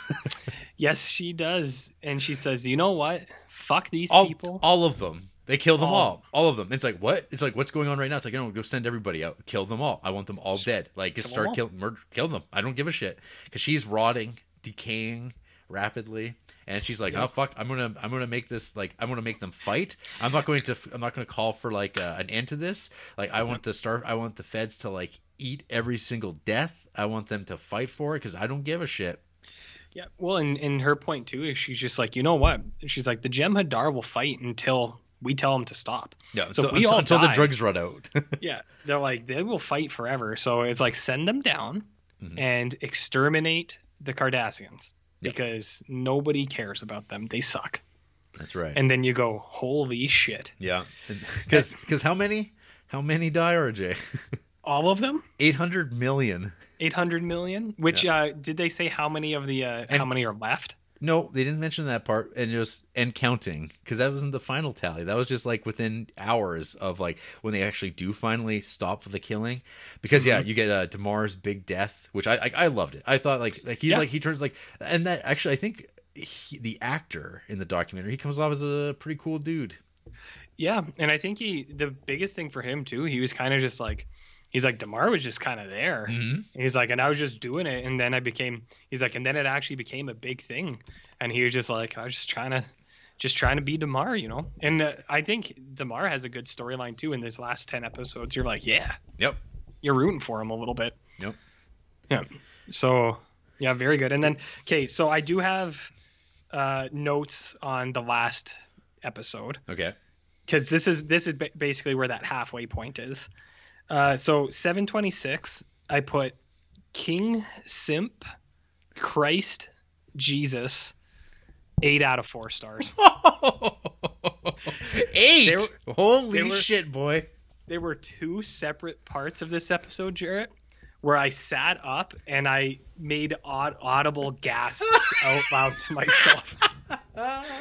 One of them was the Spawn uh, segment with Oh, Sisko yeah. and Dukat. Yeah. I, I sat up and I, I, I actually laughed out loud, which isn't something I do very often, like especially not when I'm alone. What- what- but I sat up and I went, "Holy what, shit!" What, what, what do you think of Sisko's solution? Uh, well, just, just fucking body check him. it's like that's it. It's like, huh? Yeah. that did it. And it's like, you hey, and then the prophets go, hey, you did what you're supposed to do. like, and he oh. goes, Oh. "I know." oh, And he I- says, "It's complicated." it's complicated. So the next day, uh, because I watched this late at night, and then next day I was talking to Andrea. I was like, I finished DS9, and she's like, Oh yeah, what happened? And I was like, Sisko turned out to be actual Jesus, and she's like, What do you mean? I was like, He was Jesus. He was. well, He, see, he brought it all together. So this is the thing, right? At the like, because that speech that Dukat gives. So Yes. just so Vedek gets burnt alive, which Yep. is rad. Um, because like she's like she everything she did, she made the she made the wrong move every single step of the Every way, time. but she played her role because it was all about going to the to the fire Let out the caves and like let them up. But then there's like that speech he gives, and you start realizing like, wait, wait, wait. Like you can start like thinking back to this. It's like, are the Pah-wraiths Satan? Well, I mean, Like, so if- the paw, if- if the you think about, like- the segment of the wormhole aliens, right? And they're the ones who got prisoned, but the wormhole aliens are Okay, still alive. So if, if you if you want to think about this in terms of like uh, if you want to think about like in terms of like an atheist view of Star Trek, because like Okay. there's the, whole idea of like making Sisko as a prophet, right? They call him a prophet, and The they, prophet. they and, and they send like energy things, like aliens, the wormhole aliens send beings to like create Sisko, um, to like do this one thing. And because the reason why is the Pah-wraith, like when Dukat's like supercharged and Mm-hmm. he's like talking about, I'm going to set the galaxy on fire. And you go, whoa, wait, like, like, what he, could he do that?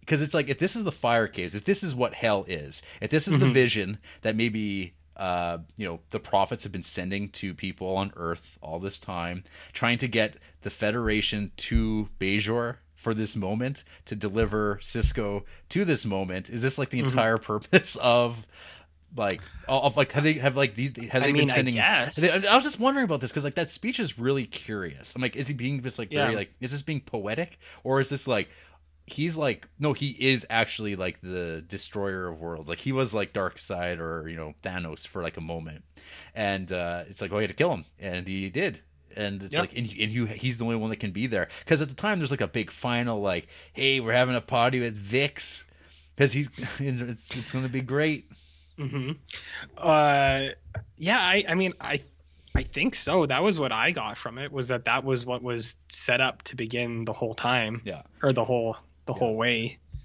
It's hard to say though. Like from from my from my viewpoint, I was like, oh, they made Sisko like like Jesus. I was like, I get it. Yeah, it makes sense to me.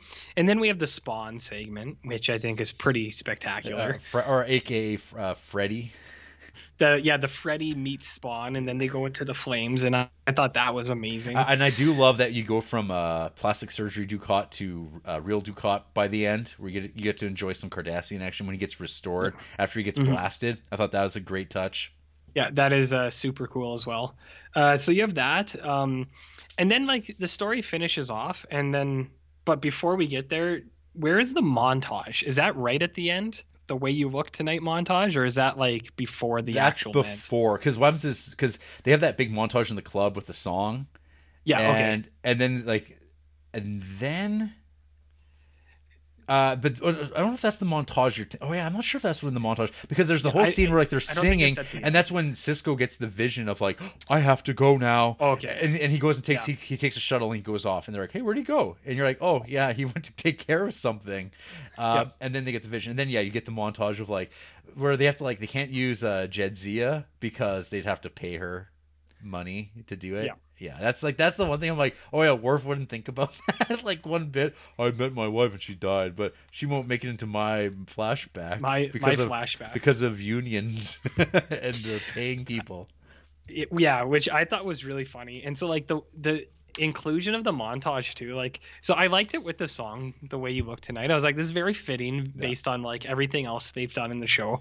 Uh, but I, I really thought I actually thought it was really good that uh, they had the Bashir and Miles. It was like a romance montage where it's just like them being in love with each other, which I thought I thought was super funny. Uh, and then also when they have Quark's montage, it's like a it's like a blooper reel. It's just scenes of him being like embarrassed, and I was just like, man, Quark is really getting the fucking short stick on the the end of DS9 here. They're just making fun of him, but you know whatever. Well, because I think like probably ultimately his like arc, like he kind of wound up exactly where he was, and that's like despite his heroicism uh, at moments, uh, he at the end of the day he's he's the bartender. Right. He is- Yeah, I mean, yeah, he is just, the, yeah. But so yeah, you have the montage, and then uh, yeah, Sisko does his thing, and then you get a um, Harry Potter esque like uh, moment of Sisko in the like talking to Cassidy and stuff like that, and uh, then they go back to the station, and you see everyone get set up for uh, the rest of their lives, Jared. Well, and you get you get Odo in his tuxedo. Odo in a tuxedo, which was uh, very good. Did you Yep. did you squirt out a little tear at the the end of there or what? I did not, but I thought it was like that's really cool. That's nice. Like it, it ties up things in a pretty good little way. With Kling, with Worf being an ambassador for the Federation to the Klingon Empire, O'Brien's going to go teach at Starfleet and go, you know, do nothing. I guess. Yep. Um, and then yeah, Kira Worf becomes a Ki- general. Kira's the station commander. And Yep. uh, and Sisko's son Jake is just going to hang out and wait for his dad. Be like, uh, what about me? which is like easily I think one of the saddest things in Star Trek in in the in the franchise. Just Jake looking out the window at the wormhole, Yeah. and like I think that's just how you got to leave it. No. Sisko never comes back. And Jake is just yearning for him forever. It really makes that one episode where Jake is an old man uh, have a little bit more weight. I probably should have Oh, go back and, And check I, that out. I have to say, so yeah, Weyoun dies. R.I.P. He's done. No, and there's and he was the Oh. last clone. and but, they say that was our last Weyoun. yep, and that's it. And then I love the signing of the treaty too. I thought that stuff was like so well Oh. done. Like that was like, Mhm. man, like what's what closure? This is uh, a lot of TV shows wish they'd have like a, a closer like this. yeah no it uh they wrap it up pretty nicely i think Mm-hmm. they really do but i don't know what else uh What else, else is, is there to say? I don't know. Uh, I think the that last ten episodes of the Dominion War are like pretty much best Star Trek. I Yes. think like without like it's it's hard to compare, right? Because what there's no other there's no comparison. It's like yeah, that multi episode thing, which they you know in that documentary we'll talk about here quickly Yeah. maybe. Uh, they say yeah, that's what made us lose viewers though too, is because everything like we started doing these multi parters all the time and like telling long term stories, and it's like uh, the fans they're not ready for it. But it's like when you watch TV back then. Like if you didn't tape an episode, it was just gone, and you'd have to wait for reruns all the time. And watching TV like that was difficult. But I mean, Star Trek fans were committed people, but you need Yep. more than Star Trek fans because you look at the movies; those movies, those movies didn't make a lot of money. They they Yeah. were uh, they were not performing top notch like uh, nowadays, I guess, with the the Abrams action movie stuff. But right which i mean i feel like has already ran its course Star, too right Yeah, Star Trek for fascism. you know, it's Yeah. But i actually so like now that it's done i think like if you're gonna do this the only correct way to do this is actually to do original series and then TNG and then DS9 because I think you need that build up of like original series just because it's wicked. TNG because you do get like you start to build up on some of these things, and I, do think you have a, a lot of like original series stuff in there too. And then I, I think to get ready for DS9, I think you do need those other ones too. I, I will say that you know I'm kind of like half watching TNG for the most part because I've seen all these episodes Yeah. uh, like several times, and like the last time I tried watching it when I was using my full attention on it, I found it really tough because Yeah. like television has developed. I remember you beyond saying that. But watching it now, like after do, coming off of DS9 and going back to it and kind of being a little bit more interested in like not fully like watching Mm-hmm. some of the, the the cheaper production values at times. Though man, the ah, the one thing so the in the, the next generation stuff that's on Netflix, they've Yeah. it's all the upgraded effects and they look really good. They, they- it's, Okay. it's actually great. I really didn't like the ones that are in original series because it doesn't match whatsoever. It doesn't match up. But Yeah. and the one thing that stinks about DS9 is that it looks old, like the print of it. Like they they're not going to restore it like they did with uh, Next Generation. They spent a fortune restoring Next Generation because they shot those on film and they Mm-hmm. did tons of work to do it, and it looks really great. Uh, DS9, they're not going to put that money into that show, but like Yeah. they, then they do like that toss off like action sequence of Mm-hmm. in like where they basically recreate um, uh, the one battle from the Dominion War. Uh, like we're one, of Oh, the, one of the big battles in, yeah. in the episode, and it looks awesome. like I'm like, man, Mhm. I, I I want them to redo all those scenes like really They bad should. because they look so much better than they Mhm. than they do uh, as broadcast, and like improve on it and be like, yeah, the space battles would look great, and it would just have more drama to it when those ships explode. It looks like it. Like it's it's, I think it's totally Yeah. it's cheap to do it now too, and like it's not like there's not passionate people who would like work on Star Trek restoration stuff and Mhm. figure it out. You could do it. Yeah, me. Well, you're passionate about it. Ah, I know. Th- There's there's some pros, RJ, real pros. I I see, but I I'm well. I'm glad to because I I knew you were a little soft on TNG Mm-hmm. even when I was watching, but I'm glad to hear that you're you're getting in some enjoyment out of it. Patrick Stewart is br- brilliant. He is. he is so good. He is. Yeah, he arguably like yeah he brings so much to that role. His disdain. I think he saved the franchise. Well, yeah, he well he's awesome. I have to say, like, I think Brent Spiner is a fairly limited actor, but his like him playing Data is so good. Like he brings so Mm-hmm. It much. just works. It works so well. Like there's stuff that like should not work at all, and he does. Um, Wesley is uh, pants for the most part. He's actually not like earlier on. It's not that annoying because I actually I really do like the uh, Picard Wesley relationship. I think that Mhm. it works pretty well. Um, They eventually write him out too. yeah, they there's they take him out for, for good. Oh, Yeah. back. and uh, yeah, I, yeah. I think uh, Fr- Frakes is good. I think uh, I think Riker did work really well in that show. I think he brings Mm-hmm. he plays super well. I, I don't think he's a bad actor or anything like that. Like really, it's like Marina Sirtis. I think is like pretty pretty weak. Uh, yes. I don't know. If she, I don't know if she gets better or not. Um, Uh, no, and but they limit her role too. Yeah, And like, it, I think my my constant pl- complaint about her is that uh, they always write her as like a like not as dumb, but like she always puts herself in bad situations, and you're just like, how can I like this character if you just keep making her do all this dumb shit all the time, Are kind you- of thing. Are you ever kept up at night wondering whatever happened to Chief Engineer Argyle? Most nights, yeah. No. Oh, but hey, Barkley gets a uh, shout out in season seven of DS9. Oh, I don't know he- if you Oh, noticed yeah, that. no, he does. Yeah, because there's It's like right after right- Jadzia dies. Yeah, and it's like remember when Miles is like, "Hey, Worf, remember that? Remember that thing with Barkley?" Like, you remember Barkley? And he's like, yeah, I remember that guy. And he's like, yeah, me too. mm-hmm. And then that's about it. Yeah. Uh, but yeah, it's uh, see, I'm I'm glad you're watching TNG again because it. Uh, so now that I'm done, it like I do think DS9 is definitely like DS9. I think is the best that the series or the franchise has been in terms of like long haul storylines. Like it's great. Like the the way they built up all of these kind of ideas and the stories and the things that they do actually kind of tackle, I think is really really well done.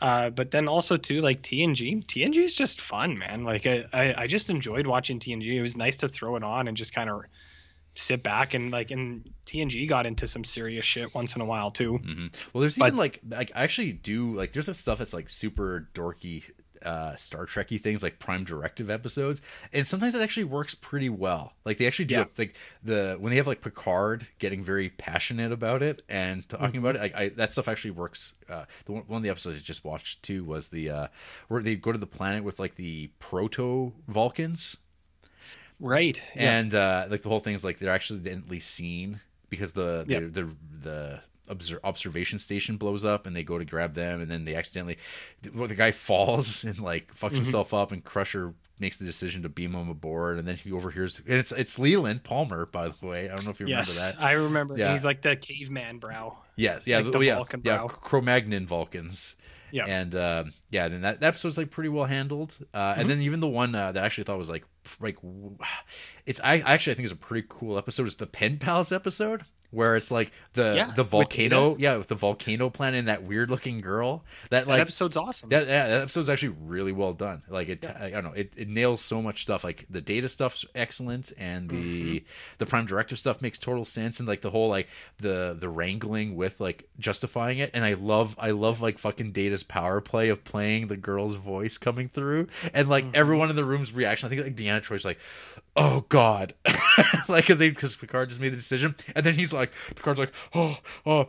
Data, uh, don't do that. Don't delete that. Oh fuck, we'll do it. We'll deal with it. and there's actually a place for it too though because like because that it that's whole data's whole storyline it keeps coming back where it's like is he property? Or like and then like because he creates he creates another being like his daughter and then starfleet's like well we own that. And he's like no you don't. He's like it is a new life form. And it's like and you because of your guys' directives you are this thing is entitled to life kind of thing.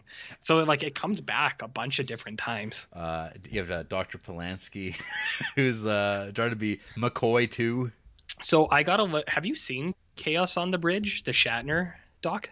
No, Okay, so I watched uh, that, and it's like it's right where you are. They're talking about it's about the first three seasons of TNG. Yep. It's an hour long, and it's just Shatner sitting down with uh, TNG people, and it's basically talking about how Roddenberry was like nuts and was like doing really weird shit. But they talk about the Pulaski thing because basically it was just like. Uh, um, it's kind of like when they talk about uh, Jadzia and what we left behind, and it's like, well, it's contracts. So we got uh, we got It's- Pulaski in, but it was like no one liked her, and she didn't like being there. Wikipedia, yeah, there's part of it was that one of the showrunners did not like Gates McFadden, and and they wrote her off, and Yeah. then they brought And in Patrick Pulaski, Stewart talks about that. and then by the end they're like. This character has not gel- gelled with anybody, and they try by the end to try to make her a little bit more likable because, like, she's man, she's just like they just like I don't I don't I don't blame the actress either. Like, I it's the writers that like were trying to crank it up. Like, why does she hate Data so much? Because he calls her Data. Yeah. And like, And he- or- and she's, she's like, like, you're, you're you it, calling him it all the time. Like, I get it. It's like you're trying to do McCoy and Vulcan, but like this Yeah. it seems like really mean spirited. But Mhm. and then and then they just get rid of her by the end because they're like, oh hey, we really want because you're not working, and we'll bring back Gates McFadden, and then Patrick Stewart uh, convinced her to do it, and that was the best, the better move. Yeah, and which I mean it, it was, but the the reason I, I brought that up too is just because of that, uh, not just because of that, but Patrick Stewart. They talk about him in this Chaos on the Bridge, and he's there too, and he talks about it, and like I think the reason TNG, one of the reasons it was so successful was because of him, because of how serious he took it. Like he's super candid. He's just like, I didn't like people fucking around on the show. He's like, I always thought the American actors were too like loose, and he's like, so I wouldn't have any of it.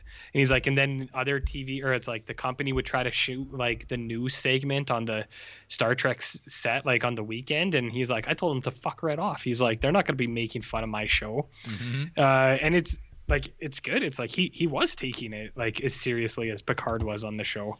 It's like I think that's why it's believable because Yeah. he's he believes himself. He believes himself. Yeah. So tell me about what we left behind, looking back at Star Trek Uh, Deep the- Space the- Nine it's it's a Kickstarter documentary, RJ. from Ira Bar- uh, Behr, Yes, I, I was it Ira Steven Behr or what's his Ira Steven Behr. Yeah. So I just watched this because I saw you watch it, and I went, "Yo, Mm-hmm. dog, shoot that my way." So Uh-huh. I, I had because I, I wanted to watch this too because I was kind of curious how it would go. And fuck, is it depressing? Because like Aron Eisenberg's dead. Uh, and who else is who just died too? That's like Renee uh, yeah, yeah, fucking O- Odo. Odo's dead. Fucking Nog's dead. And you're like, God damn. it's uh, you can't really do this at all. N- uh, Nana visitor looking like Jamie Lee Curtis. I mean, she always kind of was. No. They just didn't know what to do with their hair a lot, but Yeah, and then yeah. So yeah, this is just like what you kind of expect. A lot of talking heads, a lot of back padding. Uh, I did not recognize Rom at the beginning. uh, yeah, he's because he doesn't even talk like how Rom talks too. So he, Brother. he's a bit brother. Uh, yeah, I, it took me a minute to place him. Mo- most of them I could place. Uh, it took me a minute to place Rom. Um, Gal you recognize immediately. Yeah. Uh, Andrew Robinson, uh, you can pick up immediately. Yes, yeah, I- well, Uh, yeah. But, but that's because Garak is awesome. hmm uh, which I think he shines in this as well. But uh, for this thing too, I thought it was a little self-indulgent. Like, uh, like when they get to the checkbox thing, it's like we talked about LGBTQ, we talked about religion, we talked about this, and they're checking it off. I was like, like, because this documentary too, it's like you know people who are watching this are already fans of DS9. There's no one who's just gonna watch this before watching the show. Yeah. It's like everyone knows what you did. It's like that's why you're popular. But so for me, at times I was like, mm, it's like this is a little too much. Like, look at how good we are. Yeah, and But- Alanis Morissette. Oh my god, Oh, is funny. boy! Oh boy! Oh, that is so funny.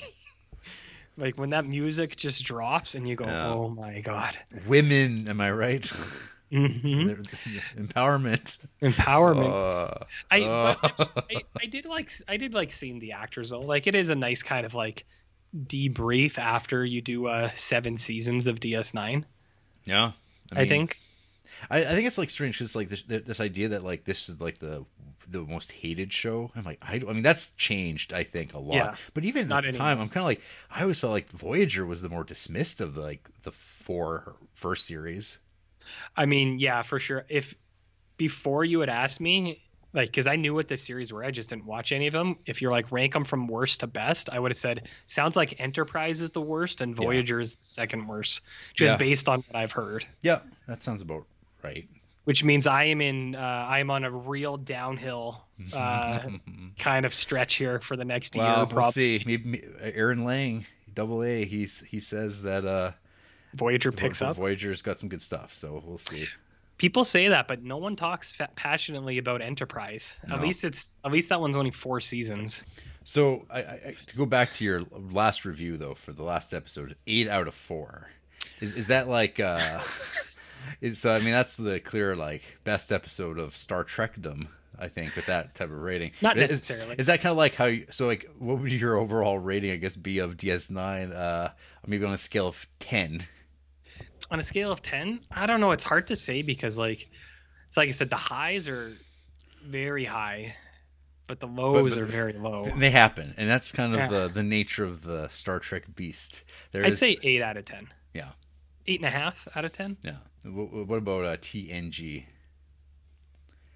mm, like eight and a half out of 10 i think they're they they like for me they're both kind of i think tng has more consistency because ds9 like they were clearly wanted to do their long haul stuff but once in a while they'd have these like whenever ds9 has those like one-off episodes that's where it really kind of uh like flounders a little bit Well, because when they do those, it's like it always feels like even the one-off episodes of Next Gen, they always have they, they still have Patrick Stewart or Yeah. Data or like like those guys. There's those, something. those characters that like oh I, like there's a, there's more than just oh it's Bashir with people you don't know or care about oh it's a Ezri on her home world in the last season and Miles. and Miles, and it's like nobody cares about this because the show is ending and no one gives a shit about this new character you just introduced. yeah, it's like but oh he but they might have killed somebody. like I don't care. Like it doesn't matter. It's all made up anyway, so it doesn't matter to me. yeah. yeah, so I, I'd say TNG I think has better consistency just in terms of, uh, like the nature of the show. But like DS9, like once you get in that good stretch where you start to get episodes that build off of each other, you're just like, oh yeah, you can really feel it, you know. Oh, and uh, I mean, I did get to uh, obviously since I finished season two, I did get Q Who, which is uh, which is the the Borgin and you get that the, the- the awesome stuff of Guinan, where it's like, Oh. geez, how many hundreds of years old? Oh, Okay, so I I know you you don't pay attention to this stuff, but so yesterday, a day or two ago, was like Star Trek Day or First Contact Day or something. yeah, first contact day.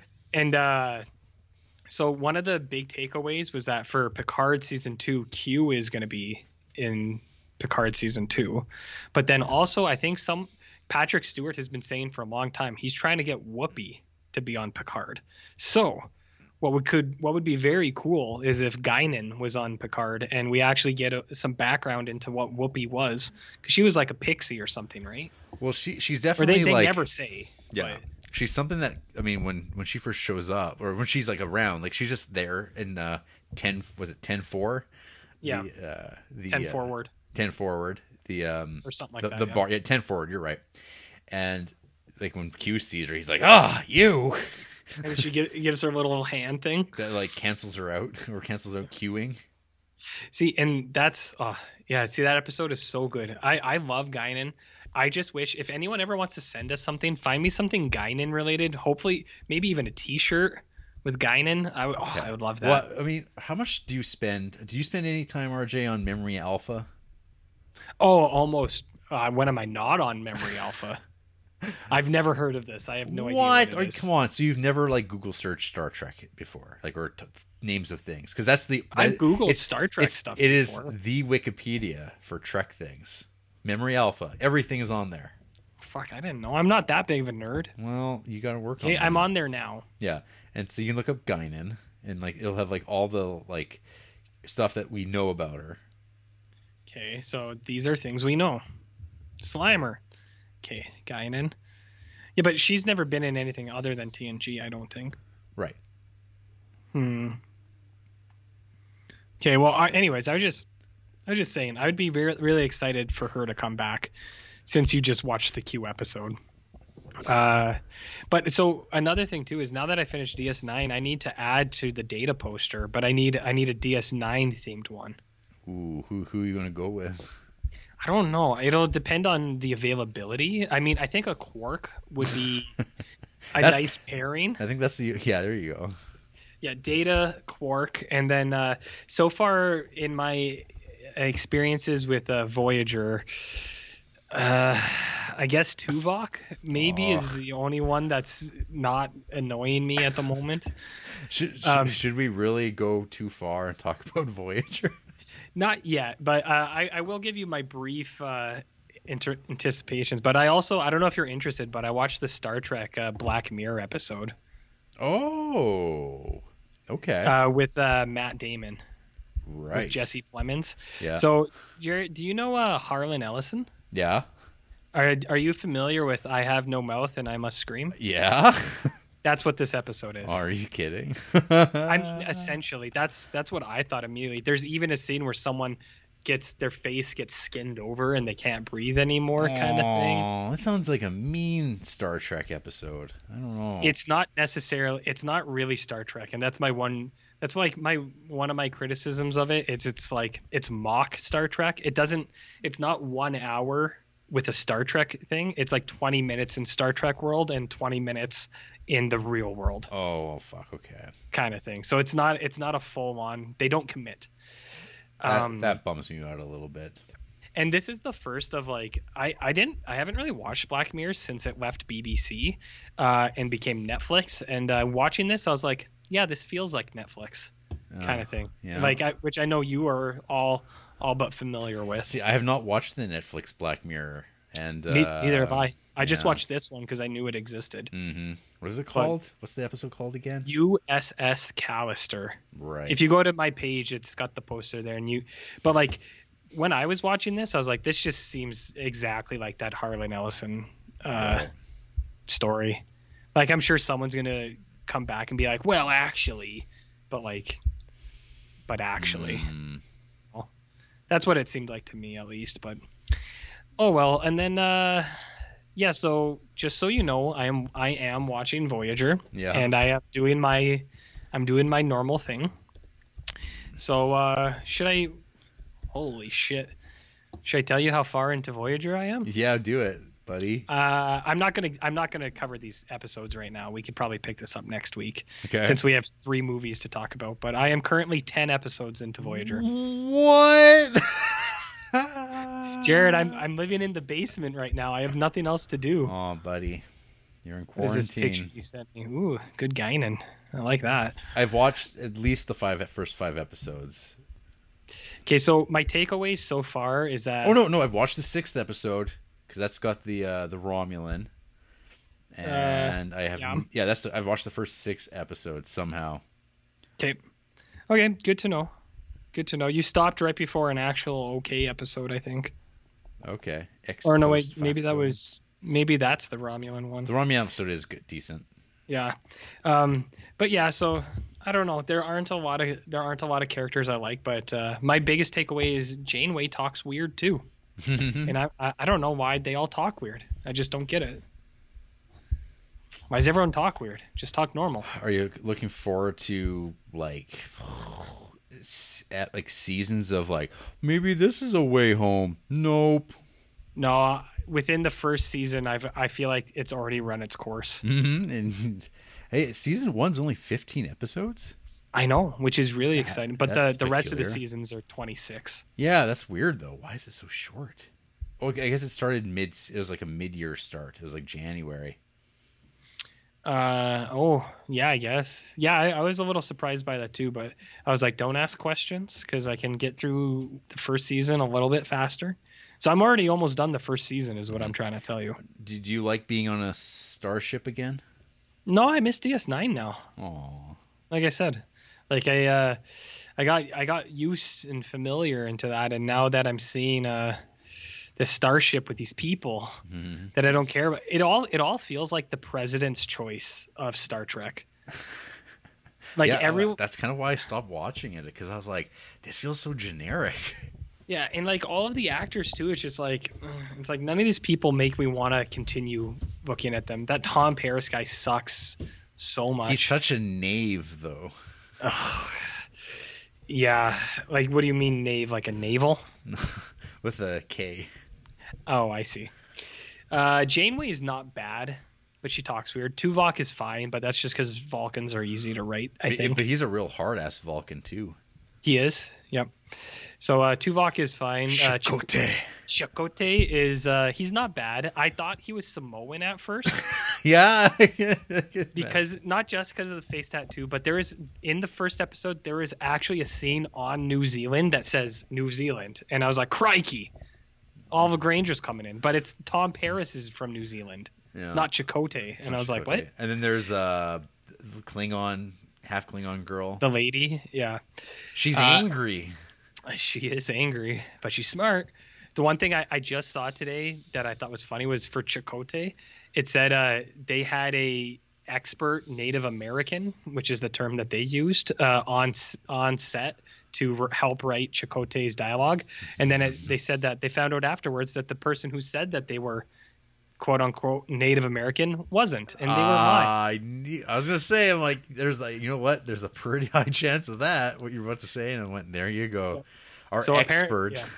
their expert was not although the actor is he's like uh it said he was um half mexican half native american so the actor is but uh the expert they got in there was Oh, yeah. probably just some white guy who wore a lot of beads and was just like let me tell you man i know all about this stuff Mhm. i imagine that's how he talked Yeah. anyways Cool. Yeah, I'm trying to think of like, oh yeah, and then there's the doctor.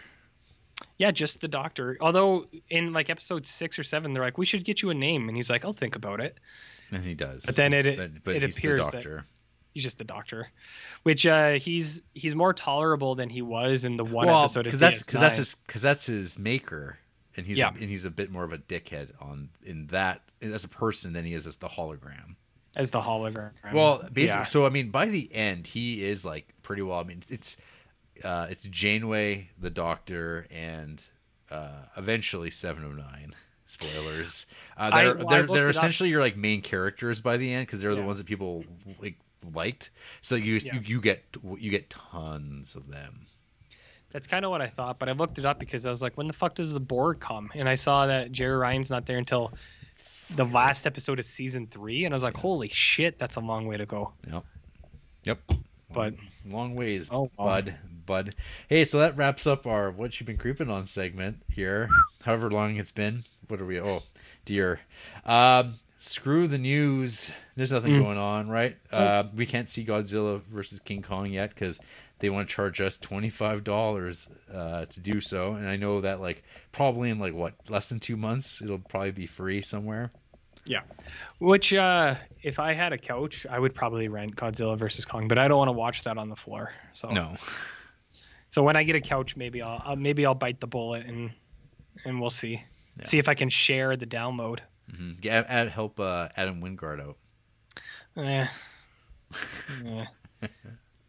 but yeah. Anyways, You Star re- Trek, You ready to go to war? like with the Dominion. Yeah, that's that's what we're about to watch. The three war films: the Dominion War by Andre uh, Wajda. Yeah, the Klingon War, the Romulan War, and then the Dominion War Yeah, and the the uprising. the, of Be- Bajor. Yeah, of Warsaw. Same difference. I mean, it is. It's uh, kind of the same thing, you know. There's a conflict. There's always a conflict.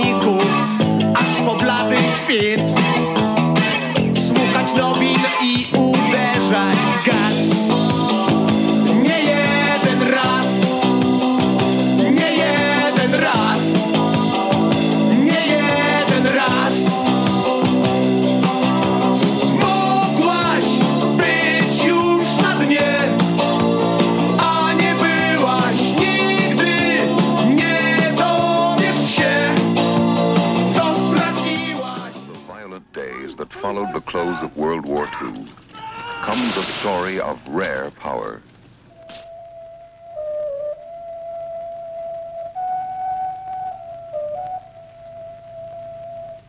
Ashes and Diamonds tells the finely woven story of a country on the eve of victory. Directed by a new creative force on the international motion picture scene, Andrzej Wajda, Ashes and Diamonds deals with a generation of young men whose battle has just begun.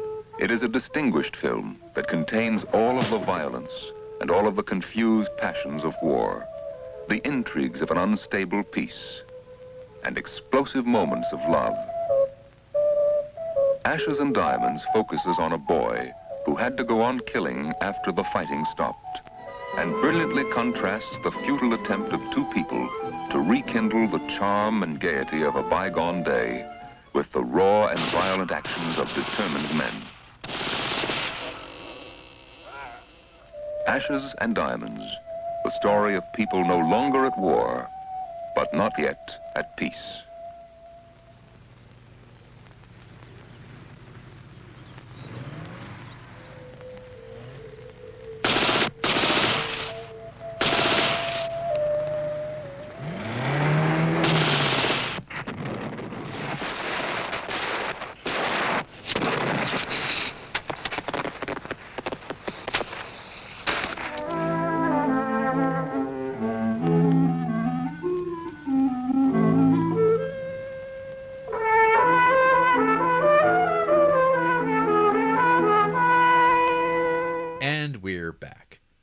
The Criterion Creeps podcast, and tonight we're talking about the Andre Wajda three warm three war films box set. Mhm. I guess. I guess. Uh, a Generation from 1955, Canal from 1957, and Ashes and Diamonds from 1958. RJ, Mhm. would you would you consider yourself a Andre uh, Wajda head? Uh, I've been the strongest Vita supporter since day one. The whole time. It's just, when are we going to get to Vita? When are we going to get to these Wajda films? Wajda. Is it is it Vita? Is that how you say? it? Well, that's what uh, internet pronunciation tells me. The American pronunciation is Vita. Are you gonna offer all of the Polish titles of these movies when you read them out? Nope. Why not? Um, Well, Ashes and Diamonds is po- Popil Popil e Diamant. Uh, Canal is Canal, and A Generation is Pocolini. Pocolini. Got it. you, know anything about this guy? This Wajda? Who uh, Wajda? Uh, these are the first three films of his I have seen. Me too. So I don't, but I am seeing that he's got a movie with Gerard Depardieu, which No, th- uh, they all do. They all. Everyone has one of those. I mean, so is this guy is is he gonna have a scandal someday? This Watchdog guy is he still alive? No, he's dead. He he, Oh. he actually only died like five years ago or something like that. Uh, well, that's okay. That's all right. I mean, it happens, but no, I didn't know anything about this dude, but uh, I've heard of his name. I've seen these movies pop up on my radar uh, many times over the years. Some uh, some WW2 offerings. I think this fits into your dad wave vibe. Some some do. Some Yeah. definitely do.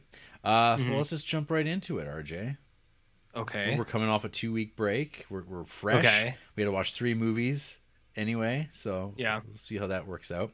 So Uh-huh. first up is A Generation from 1955. A synopsis from Letterboxd.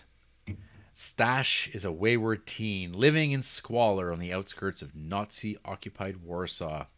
Guided by an avuncular communist organizer, organizer, he is introduced to the underground resistance and to the beautiful Dorota, not Dorito.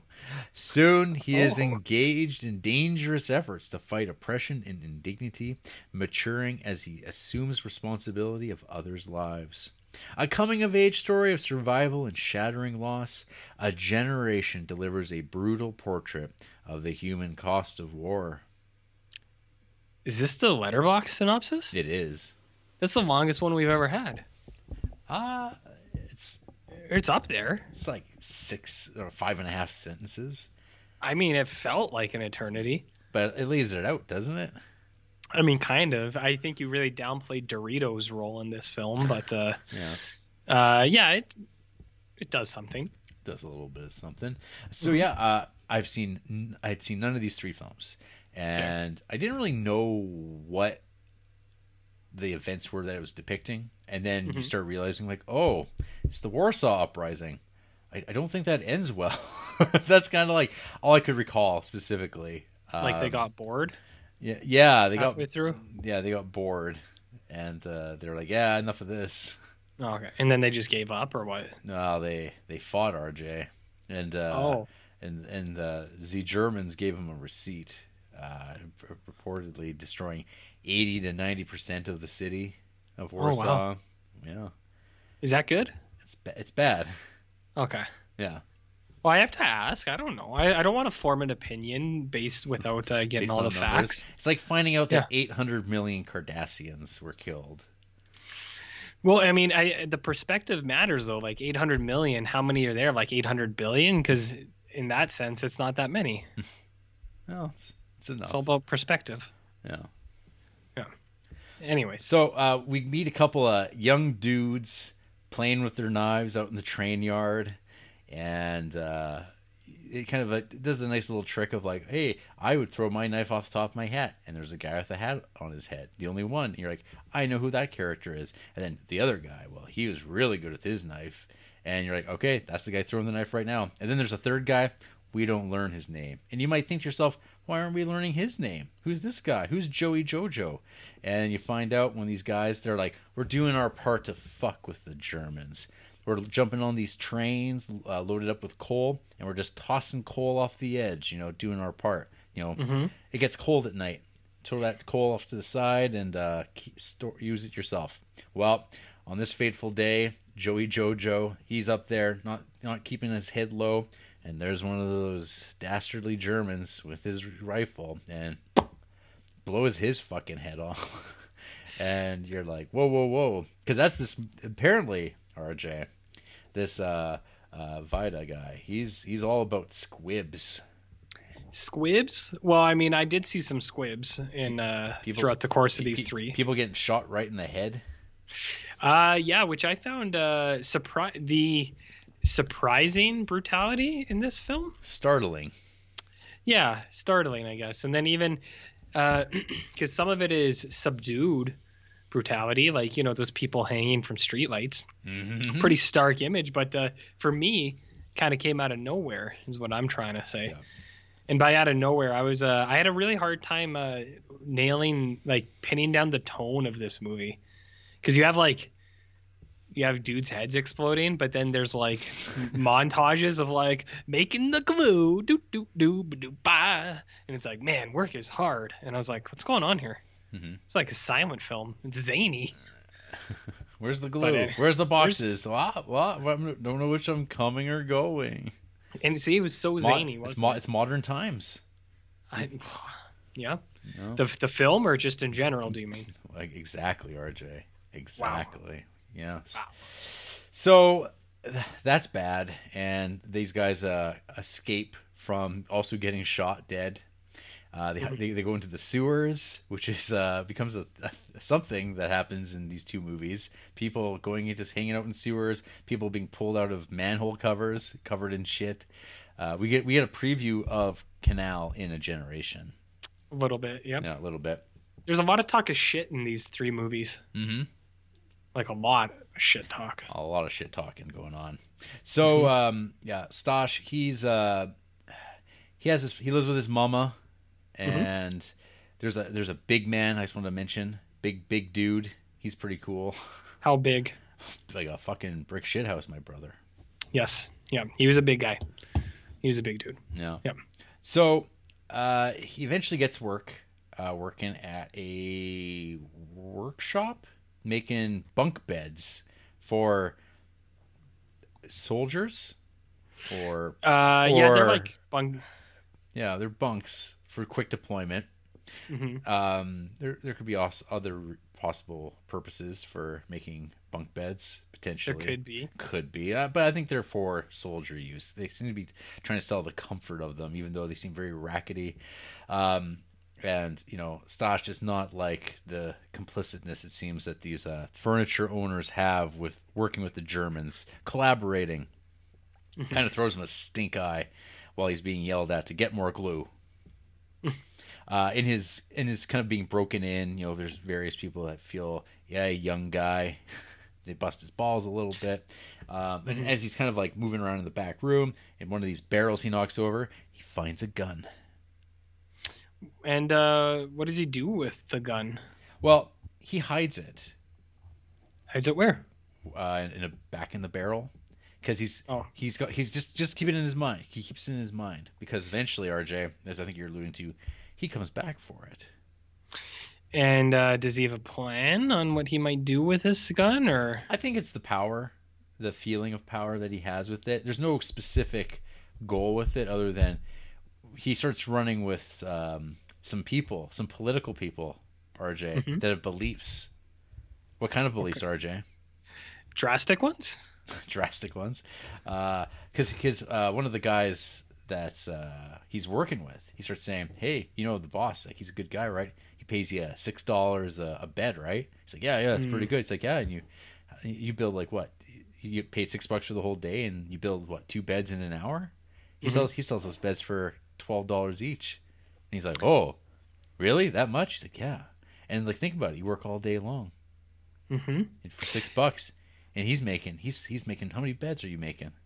Jared, you better be careful. You're you're sounding like you're trying to break some kind of system or potentially offering an alternative to Mm-hmm. what we've come to be comfortable with. What's going? What are you? What are you doing over What's there? go What's going on over here? What's happening? Yeah, that's what I'd like to know. What are you? What are you planning, Jarrett?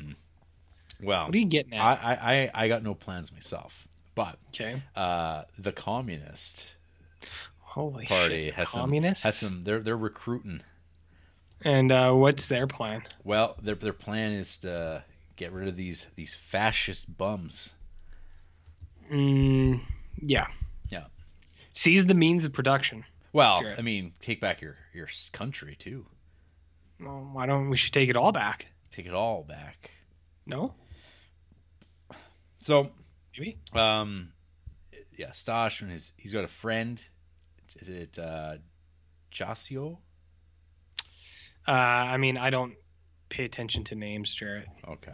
You, Well, you, you I should know that. Yeah. So they kind of get they fall into this crew of uh, upstarts Yep. of uh, Bajoran terrorists, I guess. Since that's, that's the only thing I can think about now in terms of uh, reality is DS9. Well, sometimes life imitates art, Jarrett. That's right. And uh, yeah, they, they start running some operations to earn favor with the, the group within, within the organization.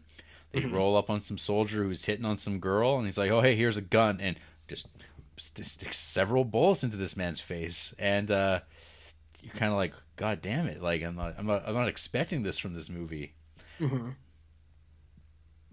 Yeah, that's what I said. It was uh, a lot of that stuff like comes out of no or not out of nowhere, but it's uh, I think it's surprising in how much they show. hmm I was just like, ooh, that's violent. Interesting. Yeah. I'll watch more. So then you have uh, Stach, who's uh, he's got his eyes on the the one girl who's kind of the uh, speechifying, turn people onto the cause, Mm-hmm. Mm-hmm. Doing doing their part. doing their part, comrade. Yeah. Uh, it's even got kind of like that 1984 vibe of like hanging out at the in this like kind of little farmhouse on the countryside. Kind of uh, building up to some romancing, saying like, "Oh, I have to go back. It's curfew." It's like, "Well, maybe I got a little bit more time, baby." I should really. I mean, I'm risking my life being here. But I mean, we don't get the other side of that where they do find them, and then they get re-educated. That does that not does not happen. But How would you re-educate someone, Jarrett? how would I? Yeah, you personally. Romulan brain sucker. How many lights? How many lights, Jared? How many lights? Um, so we get some pretty nice little set pieces in this movie, uh, where there's an operation where they have to steal a truck, uh, get it over to a manhole cover above the sewer, um, and get some poo-covered people out. Uh, yeah. Yeah. Because that that is the that is the through line for all three of these films. hmm And uh, one one of the guys he gets kind of pinned down. He's the one that murdered, killed the uh, the one German soldier, and he's got problems with that. And because he's trying to play it off like I'm a big brave man, I wanted to do that, but he's like I don't want to fucking do this at all. And uh, now he's got the he's got the Germans on his ass, and he's running, running, running. He just starts gunning people down left and right. Uh, we get what's on the the poster, the very uh, nice looking. It looks it's kind of Polish art influenced poster of the spiral staircase going up. Uh, big shootout as he goes up, taking out these cops, cops slash um, Germans, and then finally gets to that last door and it's locked. And he's What what's the natural thought you would have if you got up to that locked door? What would you do? What would your first instinct tell you to do? uh, get up to the top of the stair lift and jump to the bottom. And say, yeah, that's logical. and say, "Fuck y'all! You're not taking me alive." the hell with you assholes. I'm I'm out of here. Yeah, It's kind of what he did, right? that's what he did. Yeah. Which again, uh, I mean, they didn't have, um, It's about taking the power back, RJ. Don't give it. I Don't, know. don't don't concede. But they didn't have like a body double, like some like something that was stuffed they could throw. So that that actor actually just took a full header off of that thing. Wow, that's that's Yep. a that's a big scoop you got there. Yeah, well, and people at the time, people were kind of like, "This is kind of bad" because he died, and it's like the Wa- Watchdo was kind of just like, "I know, but I'm not going to change anything." Yeah, I, I, I really do feel like at this point, uh, we were like whatever, 241 episodes in. Should have done a better job keeping track of the dummy drops. Yeah, you've, I mean, you haven't been keeping track of things very well Yeah. for a long for a long time. Criterion cats just fucked it up. I know, I know. We've we've lost a lot of things, to be honest. Mhm. Mostly, we've lost ourselves And our innocence. Never and our innocence. what we left Yeah. behind in this podcast. Too much. Too much. Yeah, so I guess like Yes. I mean, even though it's like that's like a like one of those like big dramatic I'm doing a hand gesture thing. Oh, yes. Um, I guess like you think that this movie would end more grimly. Um, so oh yeah, some some, so. some organized gangsta crime type of fellas. They could say, "Hey, we're holding that gun for them for, for the organization. Where's that gun? Do you sell it?" And they come looking for it. The the little community that the, the poor kid lives from with the big man I mentioned earlier. They stand up to him. It's like, "Oh, we'll crack your fucking head wide open." And they're saying, "You should do it. You should crack his head wide open." And these guys, you know, skadoodle. Did it work? Yeah, Yeah. yeah. So is that a is that like the easiest way to get ahead? Get, get uh, bigger people to threaten others for you. Yeah. Yes. Is this what I've been doing wrong? Yeah. you absolutely. Damn. Um, so is it yeah in generation? So one of the things watching these three movies within like you know a 36 hour period is certain scenes kind of blur into others. But Mhm. does this does this one have the scene where like the uh the old guy comes over to tell him that like oh yeah they're setting the sit they're setting the city on fire and then like he, he Um, walk and, and then there's like that framing that searcher style door framing that people like to talk about and he turns around and starts walking you see this like fire just smoke in the distance kind of ab- uh, behind the uh city horizon I think it is. I can't. I I- I'm kind of with you. I can't remember which one is which at this point, but i'm I pretty i'm this pretty one. sure it has to be because canal is pretty nonstop in terms of like Yeah. where things go down like it's already Mhm. deep into the it's deep into the uh, uprising and it's like it's at the end of it Yeah. where this is the beginning and it's kind of a backdrop of other things going on this like kind of ongoing operation because it's like also not being uh, from Europe or knowing really the layout of Warsaw, it's kind of like hard to imagine because like they kind of talk about each section of Warsaw as its like own specific community, and they have names for it. Like you're talking like, are you talking about streets? Uh, and so like the geography is sometimes kind of like I'm not sure what they're talking about, but you follow along well enough. It's not that important. yeah. But there's times you're like, are they talking about multiple cities? Because I guess in our part of the world, we just have massive town cities that just go on endlessly. We don't have these like little subdivisions that have like naturally kind of sprouted up around like a core capital. Not naturally. I mean, I have little like subdivisions around you. Fiefdoms. Yeah, I have like I have my own little outfits that I run, but uh, there isn't any like geographical subdivisions. Not in that sense. Yeah. Not in the pictorial sense. Mm-hmm. That's Um, a word. And so yeah, I guess this movie ends with uh, you know being about a generation, The red generation. the red generation question mark, Mm. Because it's a movie being made in uh, uh, a Russian-controlled Polish government, so you have to have certain messages. But I think this movie, Mm-hmm. I, I've seen some people be critical of saying this feels like uh, communist propaganda, and I didn't really think that. Uh, I don't think so either. I mean, Yeah. like it definitely is d- just like describing communism, but I didn't I didn't feel like it was too like uh in your face with it. Yeah. Not personally at least, but Well, because I mean, what are our alternatives here? like, it's like because they, they had to like repel the the Germans, and it's like, well, they, the Germans? they they were bad. they weren't good. Not nice. Depends on how you look at it. no, they were not good dudes. Um. Yeah. So yeah, like I I enjoyed a generation actually. I mean, Mhm. it's it's a very slight story, I guess. Like when you're talking out loud. Um. Yeah. but I don't know. It, it moved at a good clip. Uh, Mhm. It's got some good little action bi- bits. Characters Mhm. are nice, relatable people. Uh, some some nice little explosions of violence. Mhm. I'm always a fan.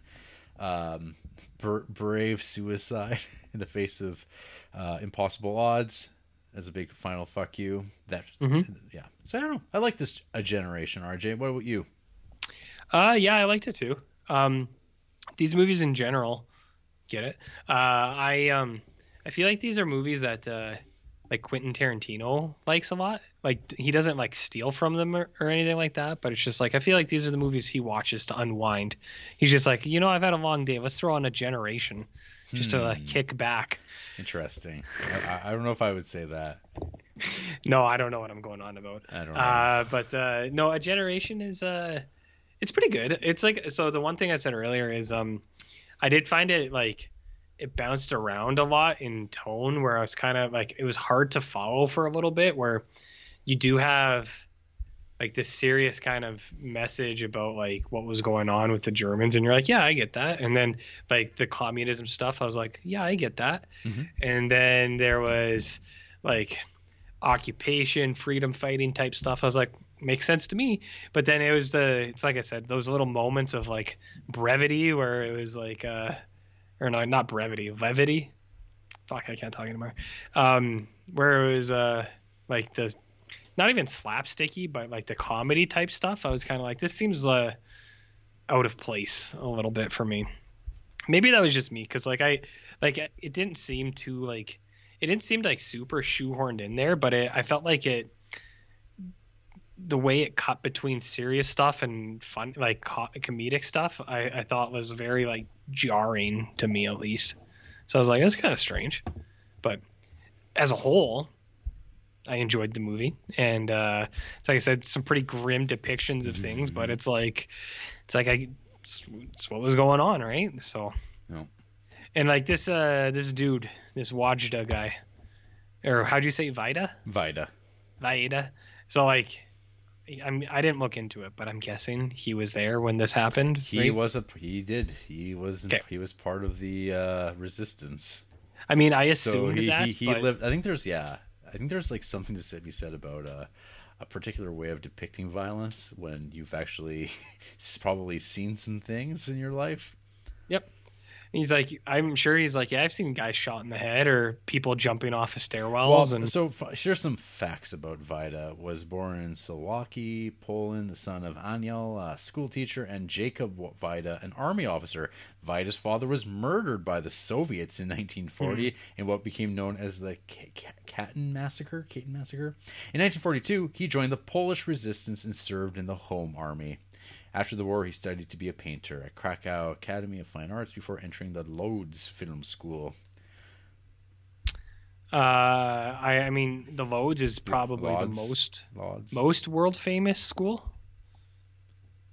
Maybe the most famous. the Leon Schiller uh, National Film School. Yeah, I mean, we uh, you and me tried to get in too, but uh, Mm-hmm. we got rejected. No. I got turned down flat. Yeah. We just weren't there. We're just not ready. And I, I mean, it was hard to hear at the time, but they were right. They were right. They were right. So no, I, I mean, I think a generation is a good show. I liked it. Good. Uh, it got me primed up for the next two, which I think, like, I think this is one of the rare occurrences where uh, the first one I think is not not even the weakest, but uh, the one that I think the two follow ups uh, had a lot more to offer. Whereas a lot sometimes it goes the other way. But Right. yeah, I was on board. All right. Well, next up is Kanal from 1957. Mm-hmm. And the synopsis for this. During the last few days of the Warsaw Uprising following World War II, uh, what? Following World War II. That's not No, how Ca- that- Canal is during. During. Yeah. Yeah. Uh, that's interesting. Uh, a modest group of resistance members remains. The band must take refuge in the sewers under the orders of leader Zadra, but it's only a matter of time before they will have to emerge. However, when they try, they are met only with intense hostility from the Nazis.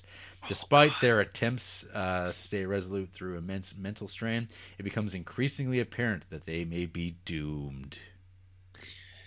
I felt like that. I feel like the podcast is the canal of movies. Mm-hmm. We're trying to get away from each other, but we just keep getting deeper and deeper into the shit. Yeah. I So- related to this a lot. So this is the movie that again I haven't I never saw this before. Um, mm-hmm. There was something about the the starkness of the Criterion poster art, the name Kanal, mm-hmm. and and the description of it made me go. I think this might be the winner, RJ. I think this, I think this might be the one. I think this might be the gooder of the of, Of Criterion in uh, general. no, of just like of these movies. There's something Yeah. that just seemed like to be like, oh, I don't know about this, and uh, I I, th- I think that played out. I think that played up well. So this movie opens up with this like absolutely incredible, like long tracking shot Mm-hmm. that you're like, I'm not ready for. I haven't I haven't read in the any film books about this tracking shot of Mm-hmm. um of what it is, and I'm just like, whoa, whoa, whoa. What He said, this? "Wait, This- wait, wait." Hey, what is this? What is this? This dad wave going on? This makes Mm-hmm. this this takes me back. I mean, the, the one thing that debatable is because it is not in English. Uh, which Oh, so it doesn't classify as dad wave? Dads don't read outside of like paperbacks about men taking revenge on other men. So, so uh, the idea of reading like something he would like watch a movie like necessarily with like uh, you know Gregory Peck and Clint Eastwood doing these exact same things. But would he watch a bunch of no-name actors in a foreign language? Would he do it? He might. He might. Because It this depends on the day. this opening shot, man, is uh pretty pretty fucking excellent. I'd say like if you had a dad on a Sunday where the mom was like, you know what, dad, I'm gonna take the kids. We're gonna go to my parents for a while. You stay home. Just have a nice relax. Maybe crack open a cold one. There's some chips from yesterday. Throw on whatever you want. I think that this would be one of the situations where a dad would throw on. He's like, you know what? Usually I'm too tired for these uh, subtitled films, but you know I'm gonna give it a go now. And then I think it would it would satisfy the dad uh, bone. Yeah, dad bone. Yeah. So hashtag dad bone. Hashtag dad bone. You can use that if you want. I, I, I will allow it. Okay, so you get introduced to each of the, the, the long battered battered down faces of these men on a march and women um, as they're kind of traversing Warsaw as it's being destroyed um, as it's turned into one gigantic battle between the resistance where they were hoping that the the Russians would come through and distract the Germans while they took it but that didn't play out. The Russians kind of went figure things out. And uh it didn't go great. It didn't go great. It was a kind of a disaster. Uh, well, I mean, are you, are you talking about like the like their mission to escape? well just like well? the, the actual uprising itself the Warsaw uprising. Oh, uprising yeah. no, it didn't work. it didn't work but uh this is apparently uh one of the f- first films to depict the Warsaw uprising Well, I mean, it, it makes sense if this dude was there. He's probably like, Yeah. probably like a lot of shit happened, you guys. We got to, uh, we, we got to look into this. Gotta look into this. This is there's some stories here. Uh, film for the people. Mhm. So uh, it's just like kind of like people uh, you expect. It's like the types of uh, in movies of you know. There's like the captains, the people kind of getting nervous. There's the pianist they pick up on the way, um, who's just like joined along. He's he's really desperate to find a telephone. Uh, Where you get this really unsettling scene where he gets through to his wife with their child, and it's like they're they're just taking people and they're burning them. Yep. And then it says, oh, wait, there's a knock on the door. Hold on a second. And then the phone line cuts out. yeah, and you're like, oh dear. That reminded me of uh, when uh, we usually have those, when just occasionally there's those drops in my audio. I imagine that's what you're doing on the other line. Mhm. It's something like, Jesus Christ, the line dropped out. What do I do? What was that? I imagine, What was that outside? What was that? What's that sound? Yeah, that's Uh, this movie really piles it on. Mm-hmm. yeah. Yeah, so we get um yeah, so they kind of like head they're kind of in a old blown out house. Sub, and uh, like kind that. of on the countryside ish, kind of like a suburb. And while they're there, they're like, "Oh man, the fucking Germans! They're going to keep coming at us." And sure enough, there comes like a I don't know, like a tiger tank coming at him, and uh, you get like shirtless guy in his leather jacket. He he takes out that uh, rocket launching pipe. He shoots off their Mm-hmm. last shot. He fucking hits it, baby. He hits it. They do it. He Eh. slam dunks it. Yeah, and you're like, hell yeah. But then they're like Goliaths, and you're like, what the fuck are those little things? Because I have, I have never in my life, and I've watched a bunch of you know war movies in my day. I'm like, what the hell are those little things? What are those tanks? Goliaths, and I had to look it up while I was watching it. I'm like, what are those? They're like little like unmanned uh, bombs, basically that they put on treads, and they just send them out there, and they they're gonna blo- they're gonna blow you up, and you can't really shoot them because they're little tanks. So That's I, cool. I was kind of like, man, this is a weird scene, and these guys seem really stressed about it because they're like, we have no way of stopping this stuff. I mean, I'd uh, probably be stressed out too. so, so one guy goes out there uh, to go cut the rope that these things are on. Uh, it's not the most like, I, I guess it's like, oh, that's all you have to do is cut some rope. That's not doesn't seem too tough. But then you start thinking, oh yeah, there's going to be guys shooting at you probably. hmm And sure enough, uh, he, he it's like a whole scene of him going out to these little baby tanks. He cuts the rope, it stops, and they're like, "Yeah, we did it, yeah!" And then and squib as the guy's like not heart side of his chest explodes, or like right above that, and you're just like, "Oh fuck, that guy's dead." But no, he holds on. But you know, you know what, you know, you know what you do when you have a big gaping wound. Uh, probably you probably want to get it into a nice, clean, dry place where you can kind of give it attention. Not too many things getting close to it, right? So you wouldn't necessarily want to go into a sewer. Uh, maybe w- w- is it a clean sewer, like a Ninja Turtle sewer? Because they had pizza. That'd Wow. probably be fine. Yeah, they had pizza. That was fine. But they were also mutant turtles. They probably had like an enhanced uh, microbial action going on in the inside. I think it was the pizza. Yeah.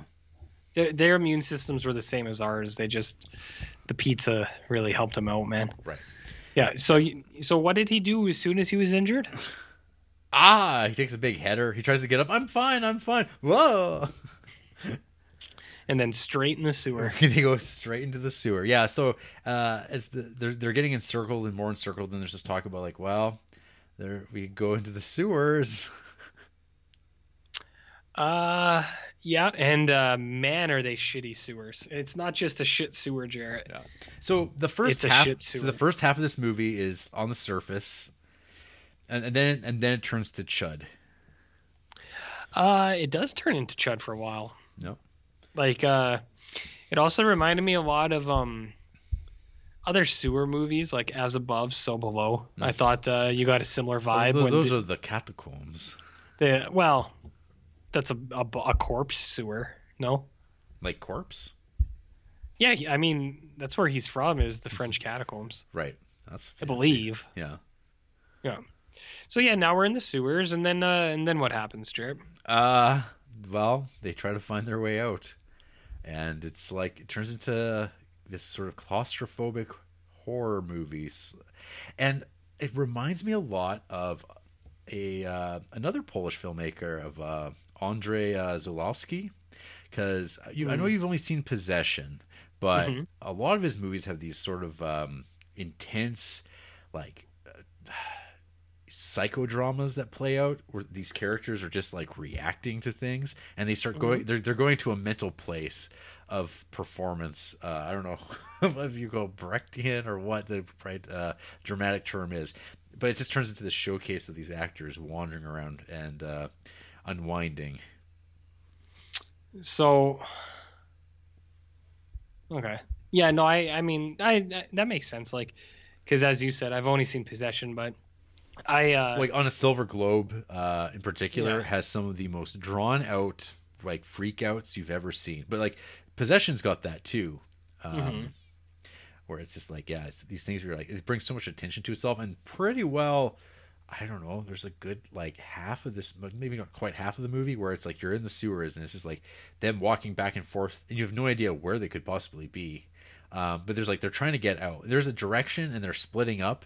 Uh, and there's people running back toward them right when they get down. They're saying gas, gas. There's gas, and and there's confusion. And then people are splitting up and trying to find one another, trying to get back together. And just one by one, as people like kind of like I can't take it down here anymore. I got to get out of here. And they climb up and they get shot.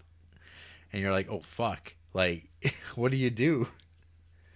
what do you do? what do you walk you wander you find sewer gr- you find grates you're getting more and more sick because you got a bullet hole in you and you're getting sewage water in it And there's no oxygen down there. Uh, just all that shit is off gassing, Yeah. literally. yeah so i think uh, based on the number here i'm looking at uh, we start off with 43 soldiers and civilians at the start of Kanal by the time they get to the the sewers we're at 27 hmm And then how many make it out? Um, well, one of the the great moments where like it's like there's this ambiguity to the final shot of this movie where one man shoots another, and then he Mhm. and then he goes back, I guess. And you're like, is he going to go find the other people, or and uh, also shoot them.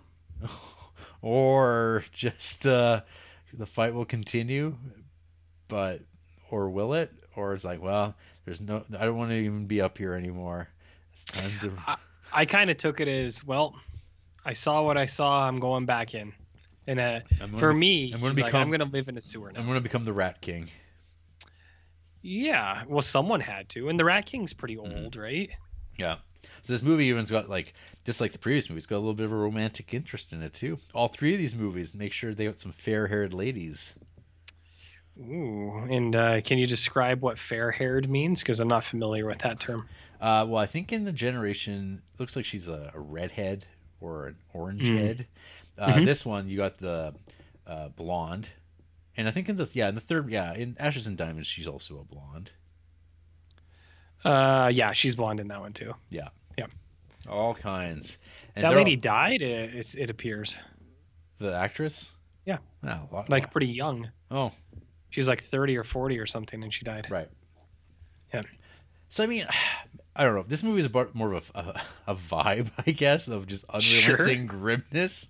Okay. I think um, it's hard to express like why like that first opening scene. I think is like clear cut, like beautiful filmmaking, and it just like you're like, oh fuck, this is going to be a brutal uh, building to building kind of fight, and it's just going to be people, you know, espousing philosophy about life, um, and you know, while shooting and killing people. Sounds like a good time, and then it, it takes you to a, a danker level, where you descend into A the sewer. danker level, yeah, Jarrett? a dank, literally dank in the sewers Literally dank with the stank. with the stank. Mm-hmm. And then what happens? Um, it gets gets more and more depressing as people get picked off one by one.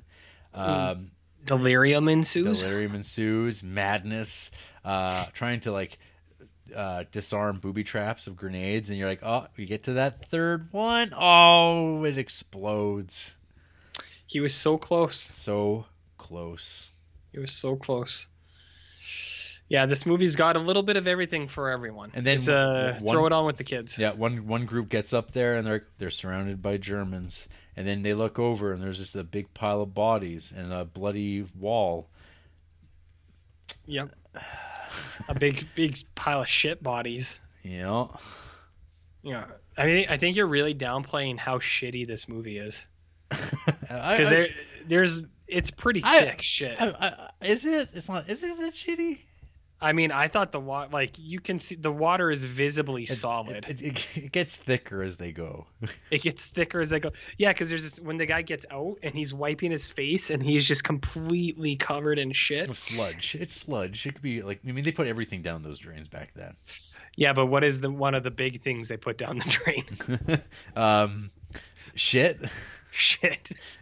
Laying- I- I- I was watching laying down the entirety of the Warsaw shit brigade, Shit- and, and you got you, you got those Nazi shits in there. Yeah, those are even worse because they're bad dudes, so their shit probably smells even worse. Yeah, real bad. Uh, so I was watching this movie and I was just like, Jared is gonna love how dirty, grimy, shitty this is. You're right. You're right, RJ. I just I could tell. So I got lots of screenshots of them talking about the shit. I liked how candid they were too, where it's just like someone says something, it's like, well, we're walking in shit, man. It's like, what do you expect? And just plain like that too, not 1940s talk or anything. It's just it's a big pile of shit. What do you want me to say? And you go, yeah, these hmm. guys are down to earth. These poles, I like them. Oh, they're down to earth, all right. Oh, they're about as close as it gets to the earth. Well, my my whole life, my feeling here was like, finally, good movies. It seems like it's like we've had like some decent movies in the last couple, but it's it's just felt like it's been a while since I've seen a new movie that I hadn't seen before. That was like good, That wa- yeah, that was good. and I was Yeah. like excited. I'm like, oh, maybe we need more Polish cinema in the Criterion Collection. I mean, based on this, I think so. Yeah, because like I said, like a generation was the um the weakest one for me, but even that was a good movie. And uh, I think you, you haven't really said, but uh, I, like I can tell based on how you're talking. Like Can- I thought Kanal was great. I Yep. was like, man, this is good stuff. Yeah, it's it's really good. Good shit. Good shit. It's good shit. Is that your review? Yeah, Yeah. Okay, that's good. I think you should put that out there. I will that's do good. that right now. Yeah, yeah, no, C- Kanal was really good. Um, I mean, I think even without the uh, the shit stuff that we were talking about that we like, The poo. the poo. Um, no, I mean this is great. Like, I, it's like we were saying, it's like this is just what this guy knew about, right? Like, he's like, yeah, there's people just going through the sewers, walking through shit, trying to get away from stuff, and like the dad wave stuff at the start, like that that opening is really good, and then going down into the the shit canal where it's um. It is like they, they just get space or like shit madness where they're like delirious from the shit. and- All that all that methane. All the methane they're walking around they don't know where they are they're covered in shit they're going in circles.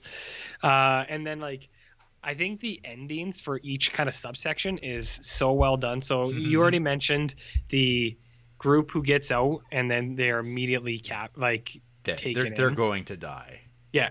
So that's one good ending. Uh, the other good ending is the the psych out with uh, the with the love couple uh, and not even like a psycho um, but i wasn't expecting it. So like when you think that the girl and uh, a guy who got shot in the heart with a tank uh, are going to make it out into the light that's a i think that is a really good little uh, little pin pull in there. And then um yeah the main ending with uh, the guy who goes back in and you go i wonder what he went back in for. I, I wonder what. Uh, I felt like coming back to record another episode in some ways. It's going back into the sewer.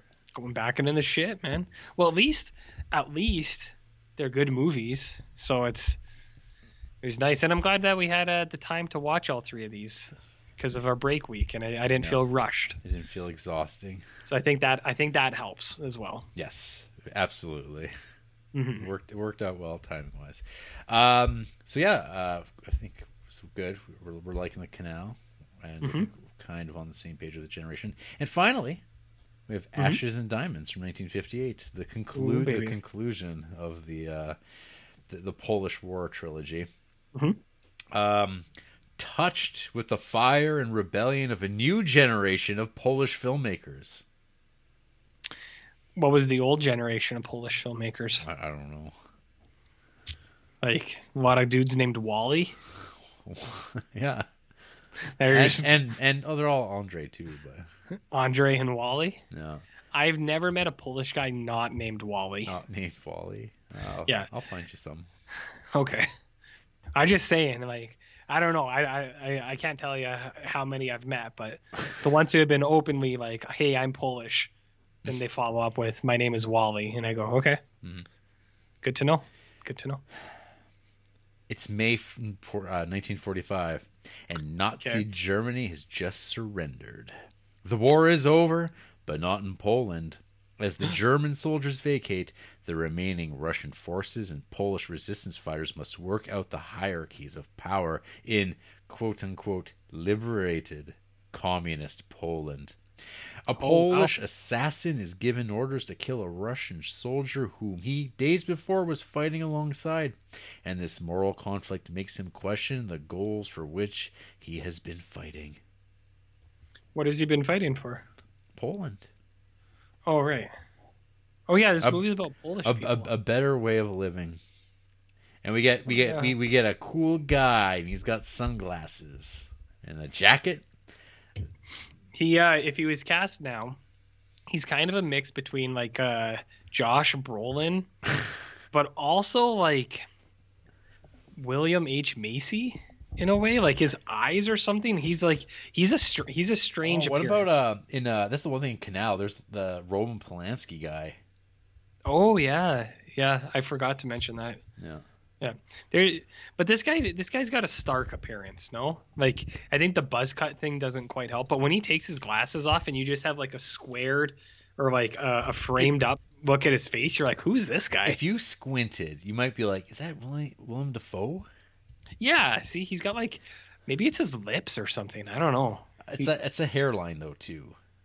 Yeah, there's something. There's something not quite right Yeah. about this guy. He's a or like uh He'd be like an off-model Tom Cruise toy. Like you'd get, Yeah. oh, I got my Mission Impossible figure. And you're like, oh, it's the Ashes and Diamonds guy. You're like Tim Cross. That's not Tom Cruise. Yeah, Yeah. it's- So, anyways, it's Maciek Chelmicki. I can't believe it. Like, I didn't want him. He's one of my favorite actors, though. Well, that, no, his, that, that's that's the character's name, uh, the actor's name. If this is the right guy here, uh, Zygmunt Cybulski. Oh, he's also a great one. Yeah, everyone loves Cybulski. Mhm. So, uh, yeah, Yeah. again, this was new to me. Uh, this is the one that I think most people have watched. This I think is the most popular of the three. Letterboxd would uh, say that is accurate. With thirteen thousand odd people who have logged it in some way, compared to Kanal, which I think is like nine thousand, and I think uh, a generation is half of that, which is interesting. Actually, no, fuck, Kanal's only like four point eight, Hmm. and generation is this is important, very important. In what Two sense? two point three. So yeah, Ashes and Diamonds is the The most the watched. most viewed for whatever reason. Okay. I think it's just because it has a uh, cool poster. Maybe it looks like is it like Baby Driver? Uh, well, I mean, I'm sure Edgar Wright thinks so, but I bet I bet Edgar Wright and uh, Nicholas Winding Refn Refn get together and watch Ashes and Diamonds, and they go, "Oh, this is just it's just what we do. Same thing. Yeah, there is. It's uh, just what I've been doing." yeah, that Letterboxd uh, banner photo definitely has like a William H Macy quality.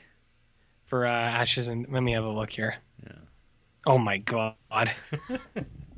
The are the, like these- the hair's all wrong, but Yeah, like it's like I feel like if they if they remade this movie, if they couldn't get twenty year old Josh Brolin, because that's like he needs to be young Josh oh, you, Brolin. know, you know what it is? It's like a cross between William H Macy and James Woods. Oh yeah, yeah, definitely. like if you Yeah. if you if you look at the top, but but it's mismatched because it's like it's it's different features of e- of each of them. yeah. Yeah, he's a strange looking guy. He's he's got a care. He's got an actor's face. It's memorable. Uh, memorable is one way to put it. Yeah. Memorable. Okay, well, this is his most popular movie, so this is his cool. most popular movie. His, the Wikipedia for Ashes and Diamonds is very thorough. Uh, it has Hmm. so much more information on it than uh, the other Any two the movies. others? Like way, way, way, way, way more. I I feel like Kanal would get more love. No, Uh maybe it's it's too it's too grim. too much shit. Yeah, Okay, so it's But- it's a creep pick, but yeah. no one but, else. But but I might I might be surprising you a little bit here, RJ. Though, but I think this was this might have been my least favorite of the three. really? Well, see, I mean that's not too surprising. I think- yeah. I think we both agree we both like Kanal the most, Yes. but uh, then these two flip for us. And like I said, I liked all three of them. But Yep. yeah. Yeah, I think this one though. So the movie is like again, these are simple stories. Uh, Yes. This one opens up again with a badass murder of men just getting mowed down while driving, uh, and Mm-hmm. and just killed dead. And you're like, what the fuck? Who are these relentless assassins? These hitmen? Because he, he looks like a cool hitman. Uh, it kind of reminds me of the Killers. Uh, Yeah, right, right, right off the bat. And I was like, huh. So that that's a criterion because there's another movie that this reminds me of. I'm not sure if it's like Fireman's Ball or El Posto, but there's these like scenes where it's like, oh, this movie is going to spend all of its time in this hotel room banquet hall. It's funny that you say that because you know my enormous list of like 300 Criterion movies that I've been ranking. Yep. I, I threw Ashes and Diamonds right beside El Posto because I, I just I, I guess subconsciously I got the same kind of vibe as well. Well, at least like It's weird that you bring it up. Well, it's just like I was because that, that it felt like so many things. It felt like Yeah. um the the and it's because it it is so much time in that room Mhm. and like the character interactions and about this build up because what happens is it opens up they kill the wrong guys and they kill like completely innocent people that are actually polish that are just like coming back from work and they're like oh whoops They go, ah man. well, I have to go kill. Uh, got to kill the guy we're supposed to get killed. And they're like, "Oh, you feel fucked up? Well, you have to go finish the job." buddy boy, and um, that's what the, it's all kind of a long drawn out process of the deliberation. Because initially he's like, I'm, he's a heartless killer. He's, he's he can drop people, no problem. But as as the film progresses, um, our our protagonist, um, Maciek, Uh, James Woods, or the other protagonist. yeah, I think it's ah, fuck these guys' names. Just call him uh, Wally. Yeah, it's Maciek. Yeah, because yeah, um, Wall, no, Maciek, because he he meets a girl. Yeah, he. Well, I mean, he meets a girl. He's a little bit too forward, if you ask me. Wow. And That's- his, uh, hi- Isn't that European men, RJ? I, I mean, I, I didn't want to be the one to say it, but uh, I also found his uh, playful games with the bartender. Uh, I would have I would have told him to fuck right off if he Mm-hmm. was pulling that shit with me. I just knocked his glass over. It's like, get the fuck out of here. I don't need your five cents for a drink. Get out of here. Mm-hmm. Gone. Mm. Mm. Mm. Yep. So yeah, I guess like what didn't, I don't know. It felt like a lot of the scenes in this felt drawn out to me. Uh, Like, so, like, yeah, tell- like, tell me, like- they could have cut. Yeah, like, stuff. like tell me like what what made you like this movie more than a generation? Because I, I just felt that this felt this felt like such a small story, and Hmm. I guess like when you read up like who likes this, you know, Martin Scorsese loves this, and you go, oh yeah, I can see Oh. this kind of being like uh up uh, in his uh Mhm. in his wheelhouse. his wheelhouse. Um, let me try to look I mean, here. All I- his ed- like the again the violence in these movies is very nice. Uh, I did his, like it, his yeah. his death scene is like yeah that's what happens when you get shot in your gut and you're just writhing around dying forever and you're like yeah that's what death actually looks like. Yeah, that well, I mean the the death scene at the end too is uh, like a clear kind of like standout. Well, okay, for So, instance, so amongst that. movies, I think this is like considered like one of the best Polish films ever made. I think. Uh, so I don't know how many I've seen. D- directors Martin Scorsese, ha- uh, Miyazaki, Coppola, Roy Anderson have What? listed it as one of their favorite films of all time. Not Roy Anderson. So, yeah, Holy shit! I uh, love that. Ashes and Diamonds is considered by film critics to be one of the greatest masterpieces of Polish cinema and arguably the finest film of Polish realist cinema. Holy shit! Wow, wow, I've seen that's huge. I've seen better. I know it's about it's, it's probably about the struggle. You know, it's about it's, it's about the Polish experience, but I don't know. Which Polish experience? I don't know the the Polish experience. There's only one. Oh, okay. Uh, yeah, I mean, so uh, I did like the open with the uh, the execution. I also liked when they shot that guy. The bullet holes had fire come out of them, which I thought was pretty cool. Because like, is, does the, the squibs catch on fire or like that? That's an intentional. Well, they have to fight. Well, they, they have to they explode them, right? And Yeah. depending on how they're set up, and this is like maybe in those early days that they're figuring that out, and they were Hmm. just a little, little loose with them. Just a little loose. Uh, so I really like that, uh, and that's the way that scene actually just plays out at the end too, where they're like, they're like, oh, let's scram, and they just take off. Uh, so that was cool. I do like the, I like this, uh, like the kind of, um, like subdued, like, hey, it's just two guys hanging out. Actually, you know what this reminded me of, which I actually think you you might not see the connection there, but you didn't like this movie either, so maybe maybe that's part of it. Um, this reminded me of In Bruges a little bit, Uh, and I know you're not a fan of that movie. I'm not. I thought that and, movie and, was and, fun. and most people are Yeah. fans of that movie. I remember liking it when I watched it, but I think I watched it when I was like 14, 15, so that's not that's not a great measure on whether or not it's good. Um, but it, it gave me a, a vibe like that because I was like, well, it's two like hitmen basically just hanging out in a hotel. I did like the scenes where it's just kind of them talking to each other, even though the younger guy is clearly like he's just kind of a dink. But I did like the scene where they're uh, lining up the shots and uh, you know set it on fire. It looks good. This movie's just got nice, uh, nice flash. All flash, no substance, maybe. But Yeah. uh, it's got it's got nice flash. It looks good.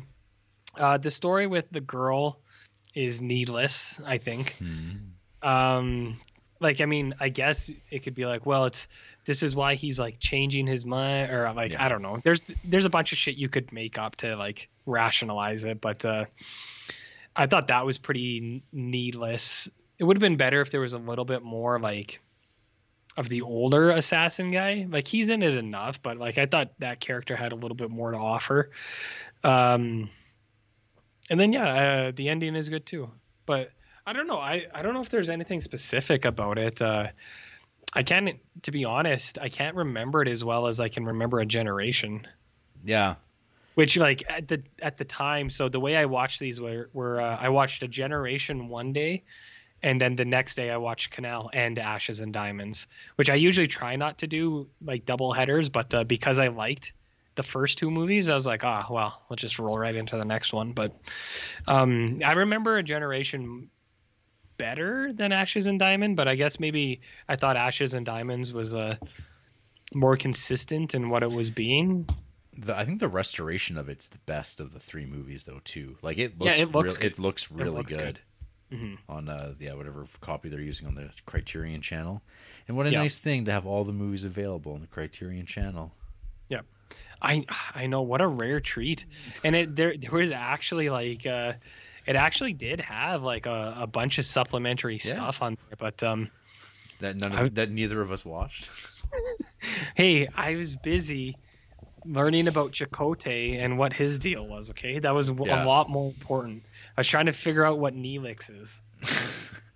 Oh, Right? and, and what's her name? Oh, she's so Yes. she's terrible. She is. It's like oh, good, a, the, a new Deanna Troi, but actually a worse actress. I mean, I as far as I can tell, everyone on Voyager is a pretty bad actress, actor. Actor. actors.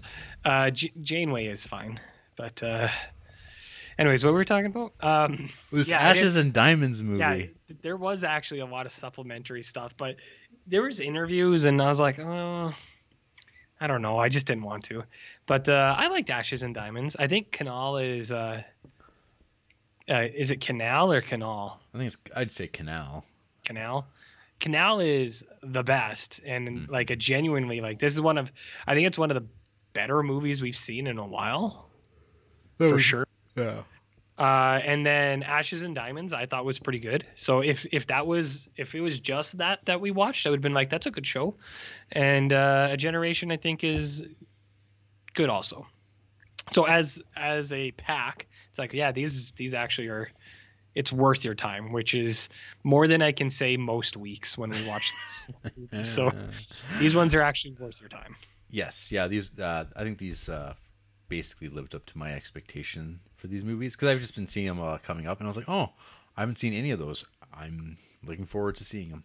So Yeah. I mean, stuff. I'm more excited about these than I was, say, oh, I don't know, next week's movie, perhaps. What's next week's movie? Oh, we'll talk about that soon enough. Okay. Yeah. Fair well, enough. you want to hear from people who hate these movies? Who's even seen these things? Like, Oh, people. People have seen Okay. these. Let's see. Uh, we'll start off with a generation, of course. That makes sense.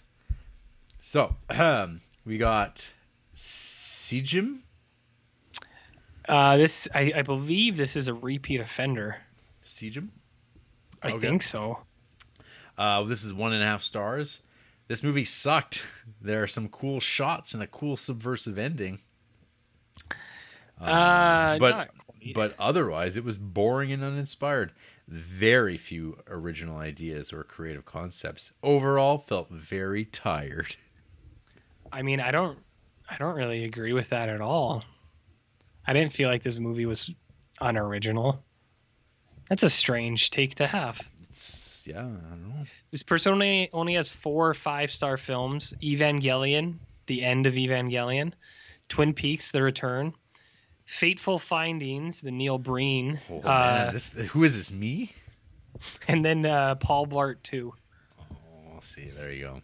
Did, hey, The- was the- Neil Breen? Was he the guy who who created the Breen race?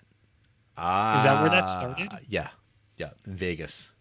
Um, gotcha, gotcha. So yeah, I, I'm pretty thir- pretty sure C Jim is a uh, repeater. Okay.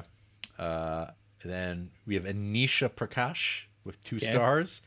Who doesn't enjoy a bit of heavy-handed communist propaganda? I mean, uh, not even like Yeah, I, I, I mean, I feel it was not that out of hand, like at Like, all. It's it's basically there's just like, hey, you ever tried communism? It's not bad. And then like that's I Better- felt like that's it's all. better than. Nazis. They're killing Jewish people here. Well, exactly. They're like, they're, they- they're burning down the ghettos, rounding them up. It's like that's that seems pretty bad to me. yeah, I don't really understand the comparison there. But uh this person five starred The Room Yeah.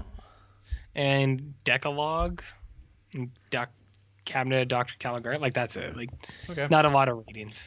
Uh, how about Kanal? Ooh, Let's give it a look, maybe. this one, boy oh boy, from Grant Hamilton, two Okay. stars. Casualty of, of of my wow, that's a great poster disease. I guess this Mm. guy likes movies with cool posters and then they suck. Uh, Is that what he's saying?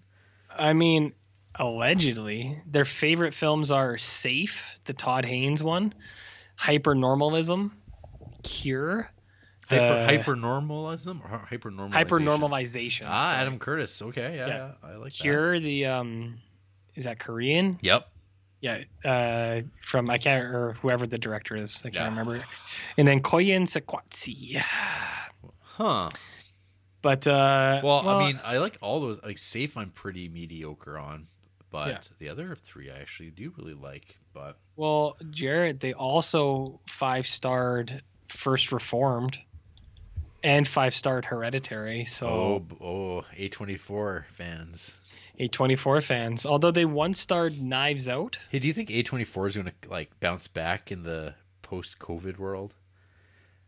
I, I mean, you don't hear about them anymore because I think their whole project was always about uh, theatrical release and making that money there. Like, I don't hear anything about them now. But maybe I'm just not paying attention. Or like, does anyone pay attention to movies at this point?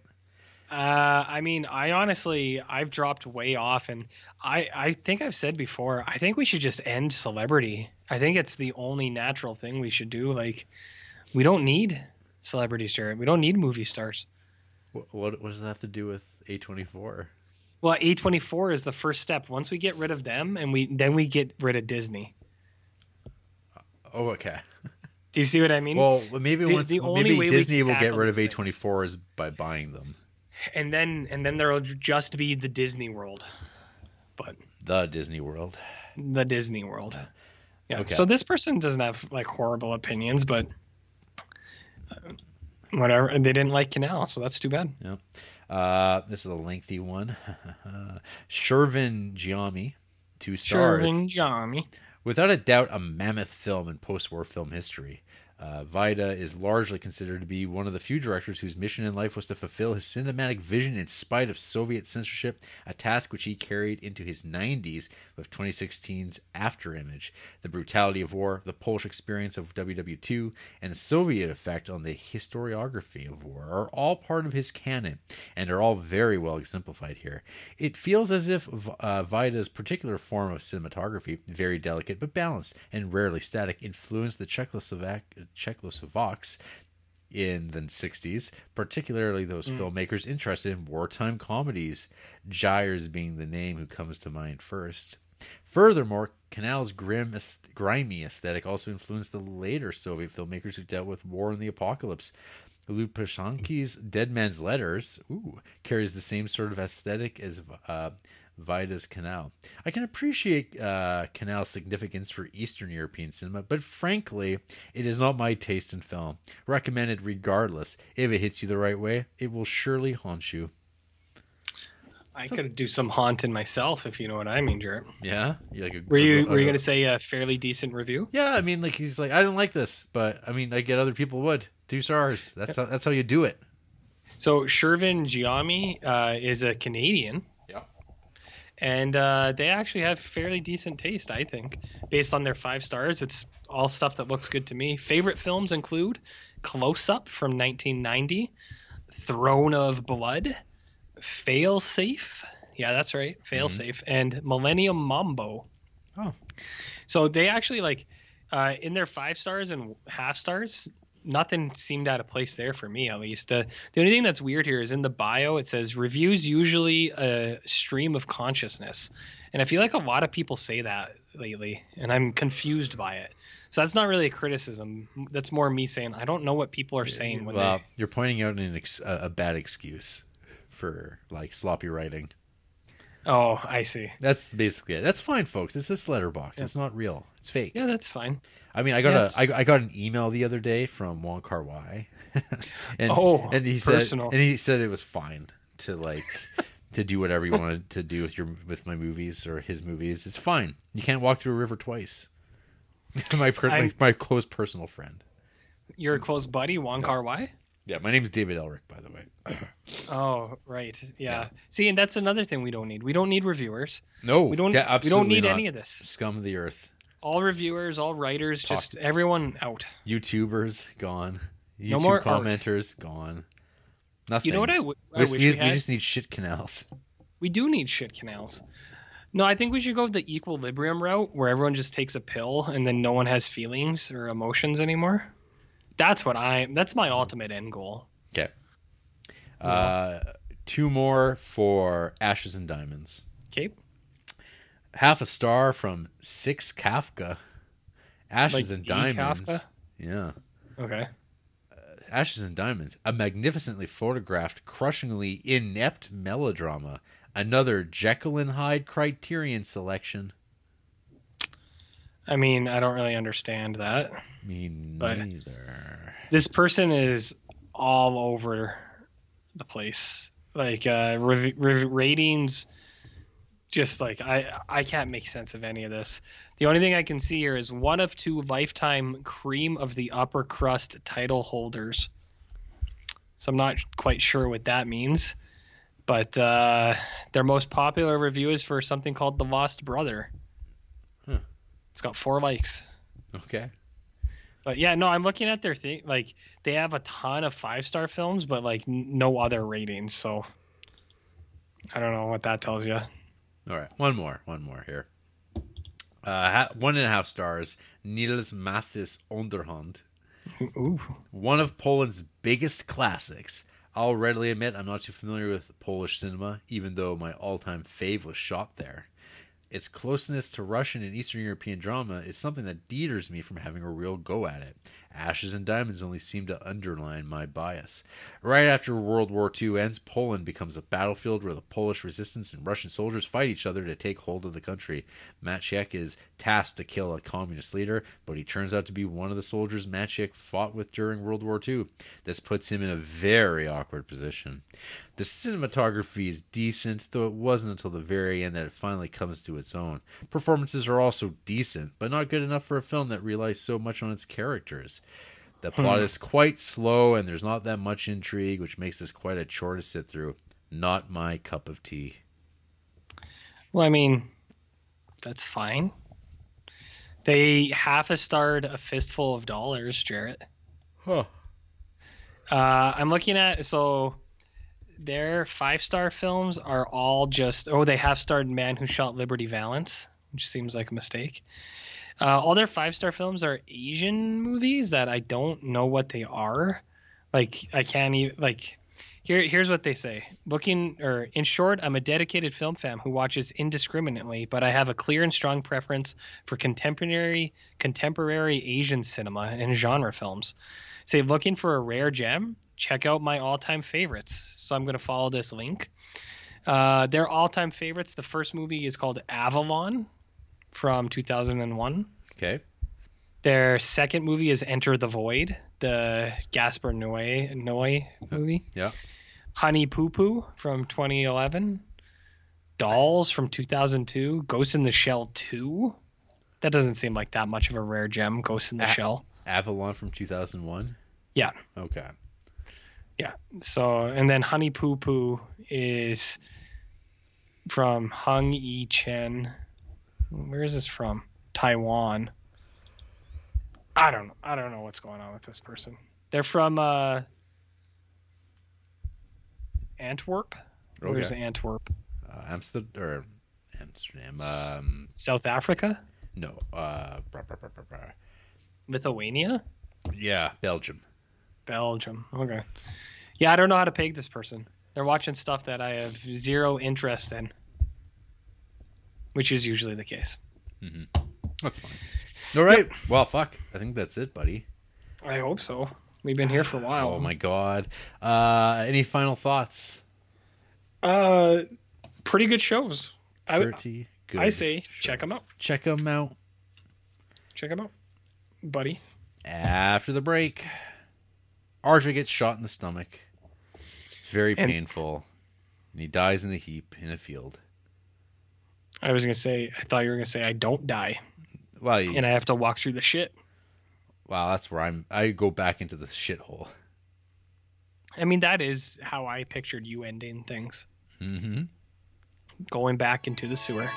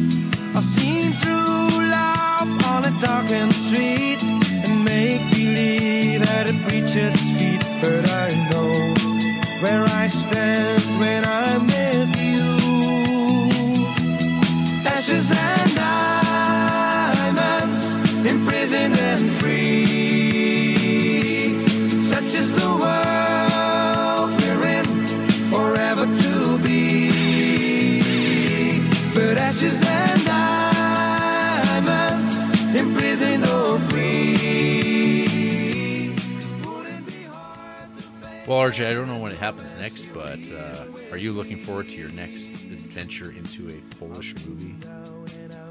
Actually, yes. Nice. Isn't uh, the next one? Um, the next Polish film is Home Alone, I think, Yeah. by uh, Wally uh, Pol. Je- Jezicku? Wally. Yeah, he's uh, he's Polish origins. Yeah, yeah. We've got a Facebook page. We're on Instagram. We're on Letterboxd. I'm Jared Duncan. He's Barnlow. What? We're on Pole Date. It's a Polish dating site. We're on uh, YouTube. We have Sure. we have a Patreon. We're on SoundCloud, Stitcher, iTunes, Google Play. Blah blah blah blah blah. Next week, Spine 286. We got Pietro Germi's Divorce Italian Style from 1963. Fuck is this? It's a comedy, RJ. It's a comedy, an Italian comedy. Oh my god! I didn't know that. The, the yeah, yeah, yeah, yeah. But the week, oh. hey, the week after that is pretty good stuff. Good stuff. One more. Just gotta get through this next week. Divorce Italian style. Mamma mia! Oh yeah, Get ready for the Italian accent.